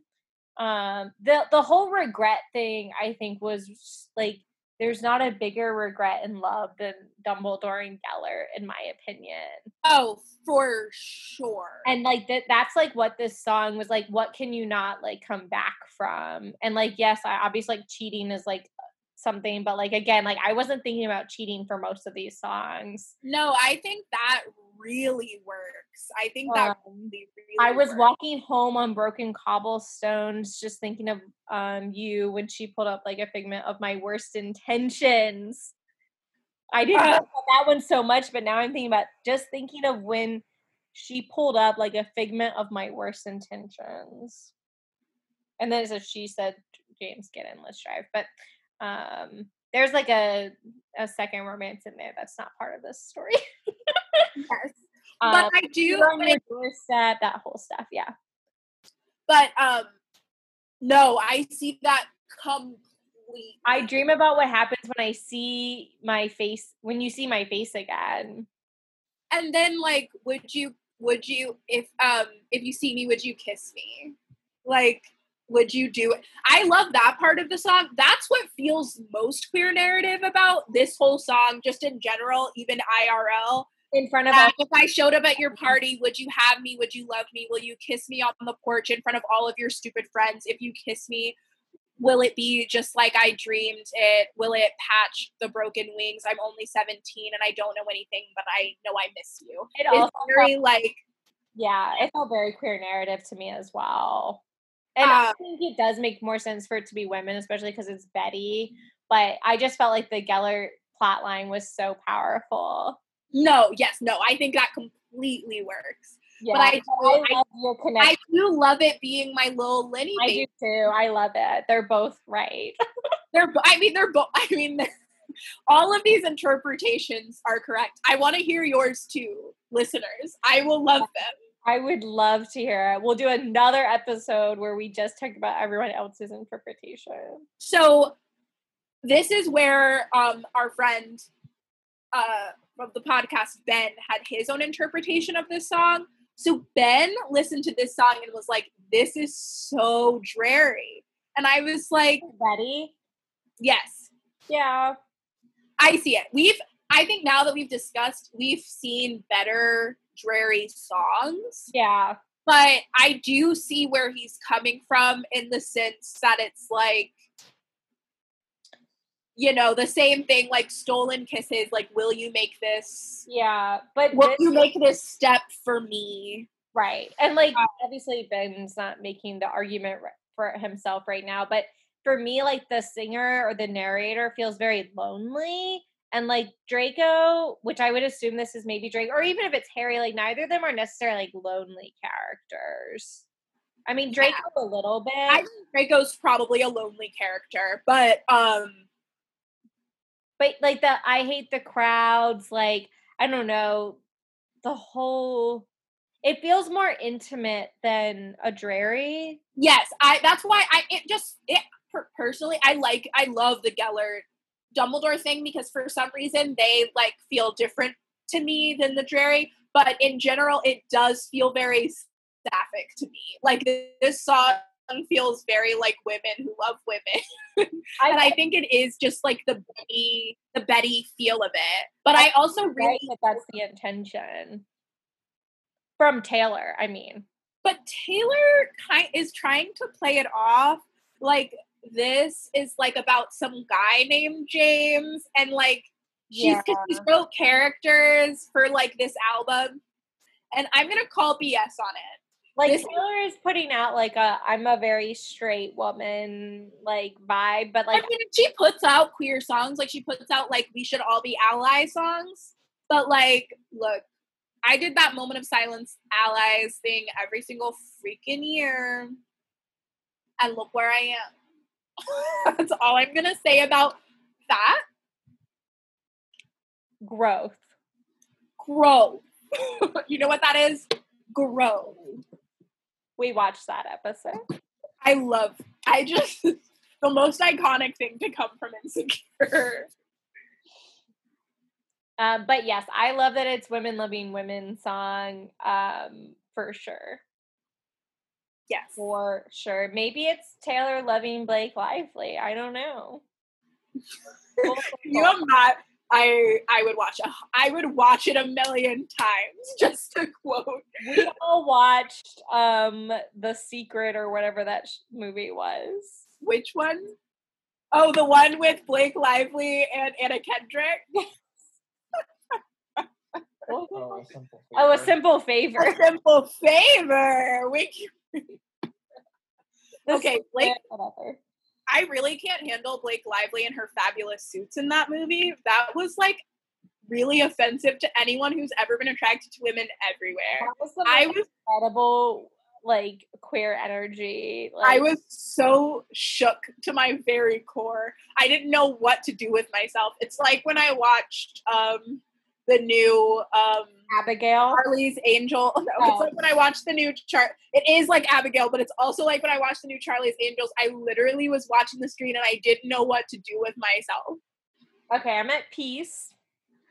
Me Which too. for me is like the last song of the album, and then Hoax is like the credit song, the bonus. of your of your musical, there's a credit song your musical. well, I mean, this is COVID. Like everything's online right now. I see. I see. It's your bows song. Yes. I mean, I actually really like Hoax. I just wouldn't put it at the end. Um, I just peace is like obviously peace. I mean, come on. Peace. I already said one read was that it is Harry with the world and he is like, you know, chosen one. I love everyone. I'm going to die for everyone. Um all these people think love's for show, but I would die for you in secret. Um but you got a friend in me. Would it be enough if I could never give you peace? Like I don't know, it's just very like it felt like a very Harry song. No, and it, I definitely see what you were saying earlier about how it's like him to everyone. Like honestly, like if he's choosing like death, he's like, I would die for you. Yeah. Uh. I am dying for you. I have made the choice to die for you.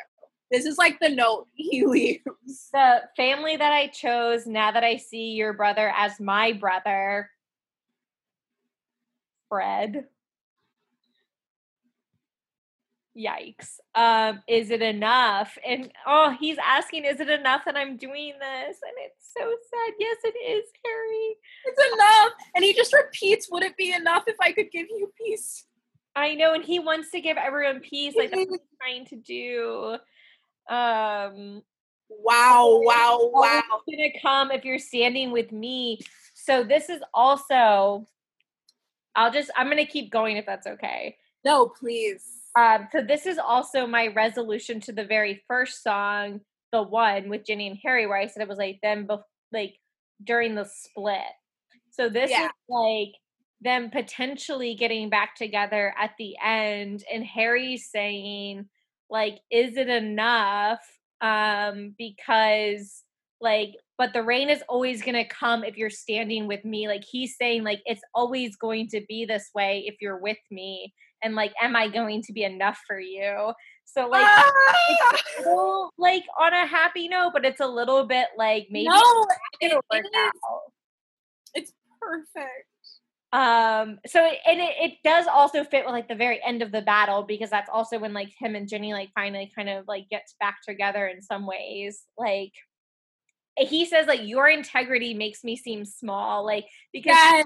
such integral person. Like I talk to with my friends, it's like wasting your honor, and you know that I'd swing with you for the fences. Um, sit with and sit with you in the trenches. Like they're in the trenches right now.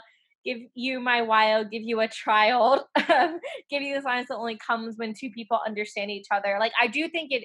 Like for me, it's both. It's like him, him like being peace with the the community and getting peace with Ginny and it really ties that's why i want this to be the last song because it ties in with the first song so well It's who lives, who dies, who tells your story. But yes and so Harry is singing this song at the end of the musical.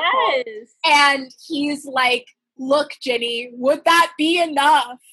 yeah and i think also like if you really want to go there she's coming in and singing would it would i be enough for you Oh my god. Wait. Did Taylor intentionally do this? It is would that be enough? would i be enough it's the same thing as Hamilton. could i bring you peace like Could I bring you peace? Like, peace could like- i bring you peace I wish you could see what I did. The orphanage. oh, the thing i'm most proud of Out of, uh, but Harry is like it, he's singing it to the to the overall world, but he's also singing it to Ginny the same way Yes. Eliza's singing to the world, but she's singing it to Hamilton in the afterlife. I'm and with, harry I'm with you. at the end or sobs whatever that noise is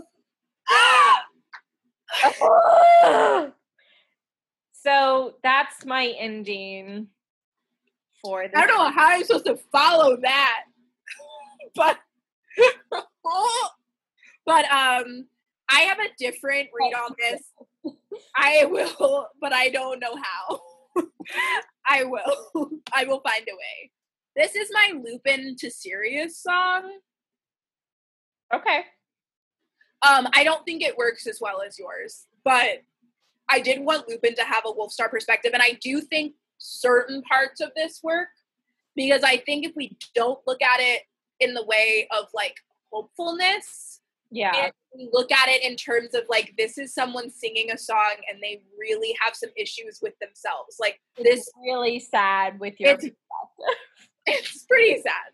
So our coming of age has come and gone. Suddenly the summer, um, suddenly this summer it's clear, and then as long as danger is near, and it's just around the corner, darling, because I it lives in me. Well you skipped the i've never had the courage of my Of my convictions, yes. As long as danger is. I know, but I just liked this as long as because around the corner, darling, the danger is near because it's me. It lives in me. Yes. No, no, Oh, I never give you peace. So like it's more like Lupin being like, look, I get it. I love you. I know that you love me. It is clear. But like I am not a safe choice. That's which is- how I feel about Harry and Ginny. Harry's like, I'm not safe to be Yeah. around. Yeah. Yeah. sure. It's the same, yeah. Except I'm I yeah, love that. Yeah, no, I love that you read it like that. the devil's in the details, but you got a friend in me. It's the same Oh, lines. I think But it's so I love that you uh, like I love this dual perspective. Um, um, you paint dreamscapes on the wall. I think that's so like how Lupin would see Sirius. Like you're this crazy out of the box thinker. You are like full of life, and I could never compare to you. But I just love you. And then I would set with you in the trenches. They're in the middle of a war. I would give you a child. That one's a little rough. I don't have. I don't have a way for that to work. Other than other than the fact that I love my favorite way to see Wolf Star is when they raise Harry. Yes. And I think Lupin has to be the dad. He has to be the like one who sets the rules and makes sure Harry eats on time and is doing his shit. Like yeah. um so That's like Um, a Sirius line saying, you know, he has Harry. so- Right. Right, exactly. And then family that I chose, now that I see your brother as my brother, is it enough? So I was seeing, Ooh, that's a mm, yep. mm. Um, I As- see your brother as my oh man, that's just like my brother is now like you know Yeah. the city of brotherly love, if you know what I mean. right. But then like, you know, they both choose each other in a way. Like what, yeah, I mean like like Remus choose it has to choose the Marauders because the Marauders don't give him any choice. They say we are taking you and we love you. We chose you. we chose you. And then Sirius also has to choose. He chooses James, but he chooses the Marauders. He's like, you guys are my family. So that's where I was. Oh, I, I- love it. I no, I love your musical. I want to see your musical on the stage. I want to see Harry have his Eliza Hamilton moment at the end. I didn't realize how strong of a musical it was until we got into it. Cause like I knew in my head like certain songs as musical numbers, but I it was like during our discussion that I pieced it together. That's devastating, by the way, your musical.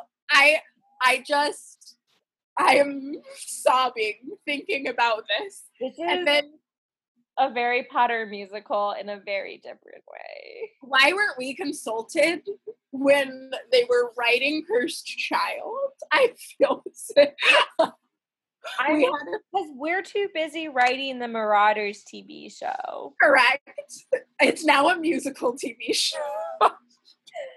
I we're mean, I still think- writing it with Taylor Swift. okay, a musical TV show I think is the way of the future.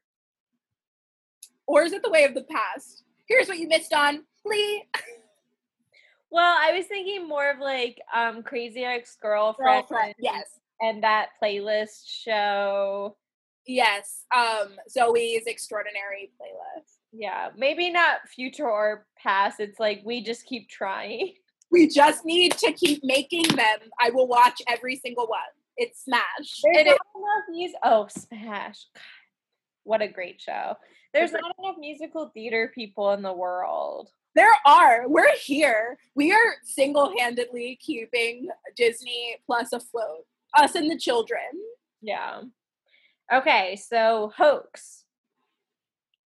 I do I I know I just said this, but like I do think it's a weird choice to put this song after peace.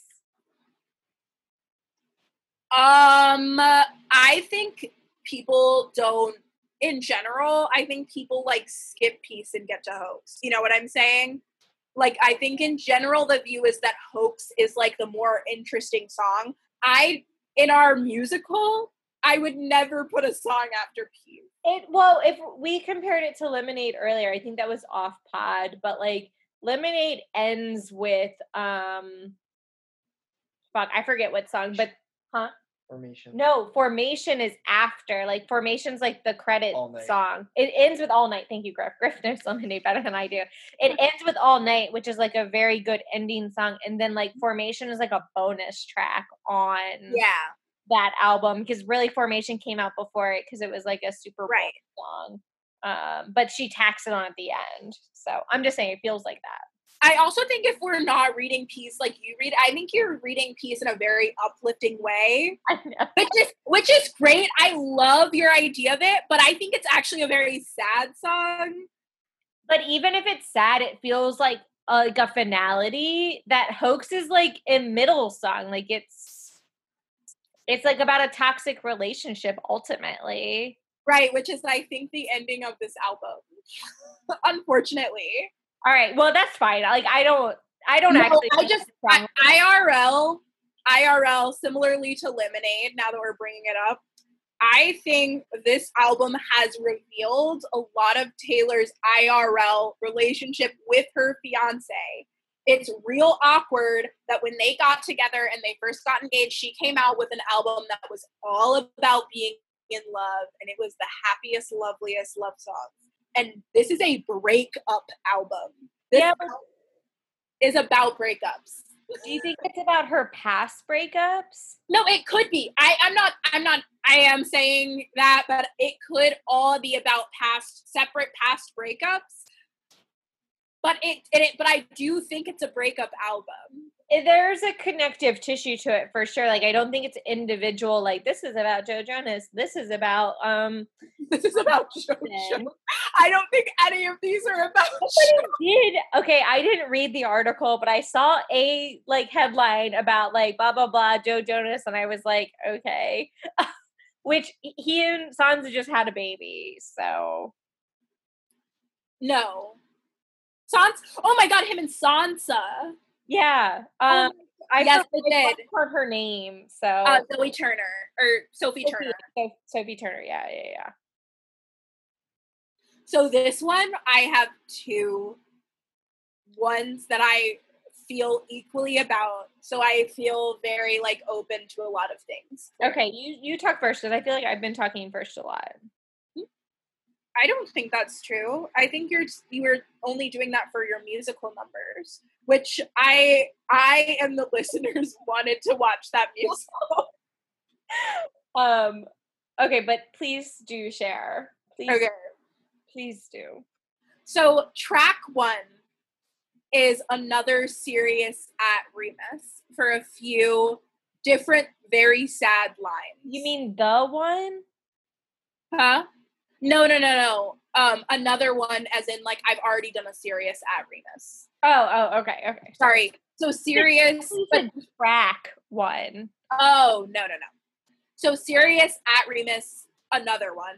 Gotcha. This, but this one is very specific time frame. This is Sirius in Azkaban in that time where Remus has just believed that Sirius has betrayed James. So we're here and we're like stood in the cliffside screaming, Give me a reason for the faithless love. Um, it's the only hoax I believe in. So, faithless love, we clearly know what's happening again. Remus had no faith in him. Um, and then, um, um, um, um, and then so I think the chorus is just very Wolf Star, like um don't um I don't know I don't want any other shade of blue but you no other sadness in the world will do. So it's all like Sirius is like time in Azkaban blah blah blah blah blah. So this was my first read on this song and I felt it deeply.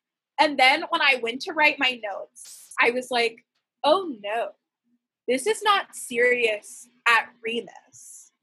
This is Sirius at Peter about James. Interesting. Please continue. So, so, um, Oh, I love it. I love it. okay. So, my best laid plan, your sleight of hand, my buried land, I am ash from your fire. Ooh. Literal fire. Ooh. Um, and so it like brings in that Sirius, still blames Oh, himself Baron. It's barren. for barren land. Oh. And then I do think, I mean, it's really sad. I stood on this cliff cliffside streaming, give me a reason. Your It's very, love. Huh? Your Yeah. love. mm. Oh, um, so, you know, I left a part of me back in New York. Like, I left a part of me back in our like in our childhood, in our friendship. I will never been this be the same. You knew the hero dies, so what's the rest of the movie for? Like James is dead. I don't know what else we're doing here. Um, you knew it still hurts underneath my scars from when they pulled me apart. So like they completely destroyed me. I went into Azkaban and I was completely really it completely destroyed. It, it completely destroyed me. Now wait here. This is the best one. You knew the password, so I let you in the door. Yeah. Oh God. Yes. Oh my God. Oh my God. No, that's too good. okay. Oh. Um. Oh my gosh. And I think this. Um. I think the the outro is about James. So it's like this whole thing has been like, how dare you do this? But I feel guilty about it. So then it's like my only one, my kingdom come undone, my broken drum. You have beaten my heart. Don't want no other shade of blue but you, no other sadness in the world would do. So this is like the thing that he is thinking about in Azkaban. He's like, yes, Peter did this, but James like you took James away from me and I have a part in that and now we both have to like live with that. We both have to it's so, so sad. It, the, yeah. The, the sadness. Yeah. You knew it still hurts underneath my scars from when they pulled me apart, but what you did was just as dark. Like he's like, I blame myself, but you have blame for this too. You did this to me. Yeah.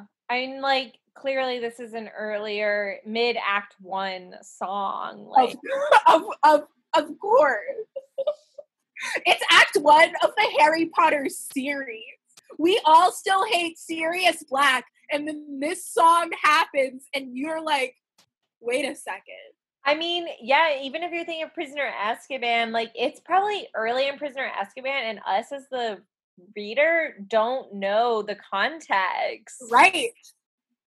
Um, and I love it. Oh, that's such a beautiful reading though. Like it's sad, but it's really beautiful, Alex. Like that's a I literally ha- didn't think of it until like 10 minutes before we started this. Like I was like I was like, "Oh no, this is not about Lupin. This is about Peter." That's how a couple of mine were. I so my reading was Lupin, but it wasn't a Lupin series. It was a Lupin Tonks. Mm-hmm. And for me, this was like a Lupin Tonks, like honestly, where we are in the sixth one, where and a little bit in the seventh, honestly, where Lupin is grappling with himself. So it's a little bit of a song with himself, and I do think there are like Tonks is in it a little bit singing. Yeah. Um, just like the like she's like the one saying like give me a reason and like your faithless love the only hoax i believe in i think is a little bit like lupin not believing that it's a real love like that someone could right. really love him. And like yeah you could obviously read that as Sirius but like in terms of like i also wanted to give tonks and remus a song like when i was doing- no yes. I i thought about them too. Every but every time i tried to do it i was like i feel like this fits better for Wolfstar, so I yeah. I felt that a little like, bit like trying. Yes, to- I do. I see the Tonks in this one. Yeah, um, because it's about him not wanting to be with her for being a werewolf. Where I feel like in Wolfstar, that's not the reason if they're not together. It's no, for sure. Um, so it's definitely like a and like the you pulled me apart is like Tonks saying like you pulled me apart like these you know it still hurts. It does wreck her. Because she's broken. Yeah. Broken. Um and but then it's also Lupin saying like you knew the hero died, so what's the movie for? Like you know I'm going to hurt you, like or I'm gonna hurt somebody. Yeah. Um, and like they're both so hurt and broken. Like the whole scars stuff, I feel like applies to both of them. Like for sure, hurts underneath my scars and they could even be singing this at the same time like it's really like they're both so sad being apart that even though it's a very sad song and it doesn't seem like they would be together and maybe they don't but like i feel like it's them realizing how sad they are apart and maybe later in the musical they get back together but um it and but like in the end like if you read it from my perspective like the last line is no other sadness in the world would do. So it's like nothing else will do. We're so like we'll be together. We'll be together. Yeah, so you could I actually read it a little bit like my only one, my kingdom come undone. Yeah. Like you are my broken person. This is Tonks Salupin. You have beaten my heart, but like no don't want no other shade of blue but you. Like I don't want anyone else. Like I I understand the risk. I see what Yeah. you're saying. But neither of us are gonna be happy. Like I'm already broken by you not being with me. yeah. So you might as well be with me. because I think it starts with her too. Like my only one, my smoking gun. Like he is a smoking gun. My eclipse sun, or you could say eclipse moon. Um, Yes. This has broken me down. My twisted knife, my sleepless night, my windless fight. This has frozen my ground. Like it has literally like Like if I, you thought I was serious before, like I am. I it's it's done for me. yeah. Like there's no other person for me. So you have already ruined me. So just you might as well be with Right. Actually, like reading it back, it could just be a Tonk song, but I do feel like Yeah. there are some Lupin lines, but like it for sure. song. Um, like even I- the your faithless love, the only hoax I believe in, like you think it's not real, but it's real. Like I do believe in it. So, Yeah. yeah. So that was my Tonks Remus. No, I love it. I I I see it. I believe Yeah. it. I want Tonks to have her beautiful ballad about Remus. I'm gonna think back to this when we read more about Tonks. I'm gonna say she's singing her song to you, Remus. Now, so there were a couple of ships that I wanted to include, but I couldn't figure out how. Well, so like one of them was Gor- Gellert and Dumbledore, but I like obviously made that work multiple times. You found that one. I like there were some that I was like going to I was like, you know, I'd really like to think about this couple or whatever. Now, one couple I could not come up with was Seamus and Dean. I looked for a Demas song too, and I just couldn't find one for them. Because the only like real love song is the invisible string. And I thought about that for them, and that one's just clearly a James and Lily. But I I love that we couldn't find a Demas song because so many of these songs, as we've discussed, are breakup heartbreak songs, and Demas is just happy. they're not breaking up. So They're happy. They're perfect. they're perfect not even having a bad patch. Like they're just good together. They're just good. They're having a good time. Yeah. Um, I just want everyone to know that my Twilight song is Hoax. And this is my reason. It's Okay. very dramatic. Exhibit A, um, eclipsed sun. Eclipsed sun. Is Exhibit, it eclipse? yes. Exhibit B, cliffside screaming, give me a reason. When Drake, when Jacob, oh, wait, sorry, when Edward leaves Bella uh, in New Moon, Bella is completely catatonic and she goes on a cliffside and she starts jumping off cliffs just to see if um, Come he back. will love her. Um, so God, that is really devastating when that happens. In It is. I want you to know that all of my like little highlights of the lyrics are done in like a yellow normal highlight. And then for the gray lady, it's done in blue.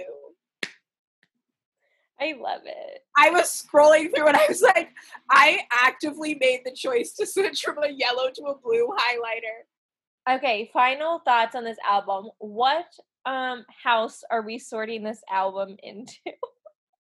This album is messy, man. It's messy. I I actually think it's Gryffindor. It's Because- hard on my sleeve. It's hard on my sleeve and it's about like taking chances even if it's impulsive and the wrong one. I think and it's ma- about making bold brave choices. So I do think it's actually a Gryffindor album. it's a lot of these like fleeting affairs and like not they're not actually like they turn into these like really big romances. Like yeah. it's very um Alexis. Like Yes. Are you speaking about Schitt's Creek? Well, we were just sorting Alexis and she's like, um, you know, like dipping my feet in, but then she like actually gets like really into stuff. Like she and she's like such a Gryffindor. Although I don't know if we ended up sorting her into Gryffindor. I should sort her into Gryffindor, and both you and Jessa were like, she's a Slytherin, I think. I do probably think she's a Slytherin, but whatever. Like, um, this was the same excuse I used for her being a Gryffindor. Yeah, But, no, but I, but yes, I see what you're saying. Yeah. It's a very, um, I actually think it could also, there's a good, um, in from the opposite side of the coin. I think it's a very like Slither door relationship album. Like I think there's a lot of Slytherin reads on it too. yeah, but I think you're right. Like, it is ultimately a very Gryffindory album. I think T Swift is a Gryffindor. I think she's a Slytherin, but I think she was. that's another episode. I think it came when it came with like all the Kanye stuff. But I think like ultimately she's probably like more of a Gryffindor. I think she's definitely a Slytherin, but I do think she's extremely ambitious. And I'm not even talking about the Kanye stuff. I think she is at her best when she is leaning into her Slytherin side. Like when she is like, I am an ambitious, strong woman who will do what it takes to get to the top. Um, Yeah, I, think I would also like to point up that this whole cardigan situation is sl- such a classic Slytherin move because she came out with this song Cardigan and they already had the design for the cardigan sweater. I know this is her team, but they are selling this cardigan at from this music video. They've released it all. Like everyone's talking about it. She's giving out these free cardigans. People want to buy this cardigan. It is genius marketing. Yeah. Genius. I do wonder like if like for me Slytherin is like not showing all of your cards. And maybe she doesn't. Like I I don't know, but like I feel like she does show her cards sometimes, but also like this was a surprise album to begin with. So like that felt kind of Slytherin-y. Um, I don't know. Yeah, I feel yeah, you're right. She's like a Slytherin. I could see her being more Slytherin than Gryffindor. I think she's I think she has a big hel- heaping helping of both. I just like seeing her as a Slytherin better because I think she has a very curated version of who she wants. Like I do think she shows her cards a lot, but I think she shows the ones she wants to see, wants you to see, you know? Like I think she wants to perform being a Gryffindor for you yeah, a little bit. yeah, I see that. like especially when she first came out with her, and she was like oh my god i can't believe that i keep winning all these awards it's like you've won for three straight years honey you know you're winning right. yeah. but i mean to be fair like everyone who's a star has a little bit of like slytherin in them being famous is a slytherin based universe Right. it is about being ambitious. so maybe you're right maybe she's a gryffindor in the celebrity of it all Um, it's a Slytherin based world in that celebrity pool. yeah Um, all right, well, what a great app. What a great fun app i hope you guys enjoyed it If you haven't listened to folklore for some reason, go fucking listen to it. It's free on Spotify. I'm sure it's on YouTube. it's not on youtube i On I- Spotify. I got Apple Music to listen to this episode. All right. Well, please tell us what you guys thought. Give us your ships. If we didn't talk about a ship that you wanted us to, tell us and we will talk about it on another episode. And all of my Harmony shippers, I know you're out there. I really did look for it. And when I say really did, I mean I thought about it as an afterthought and I couldn't find. all right. Charmed, I'm sure. Um, stay magical, y'all.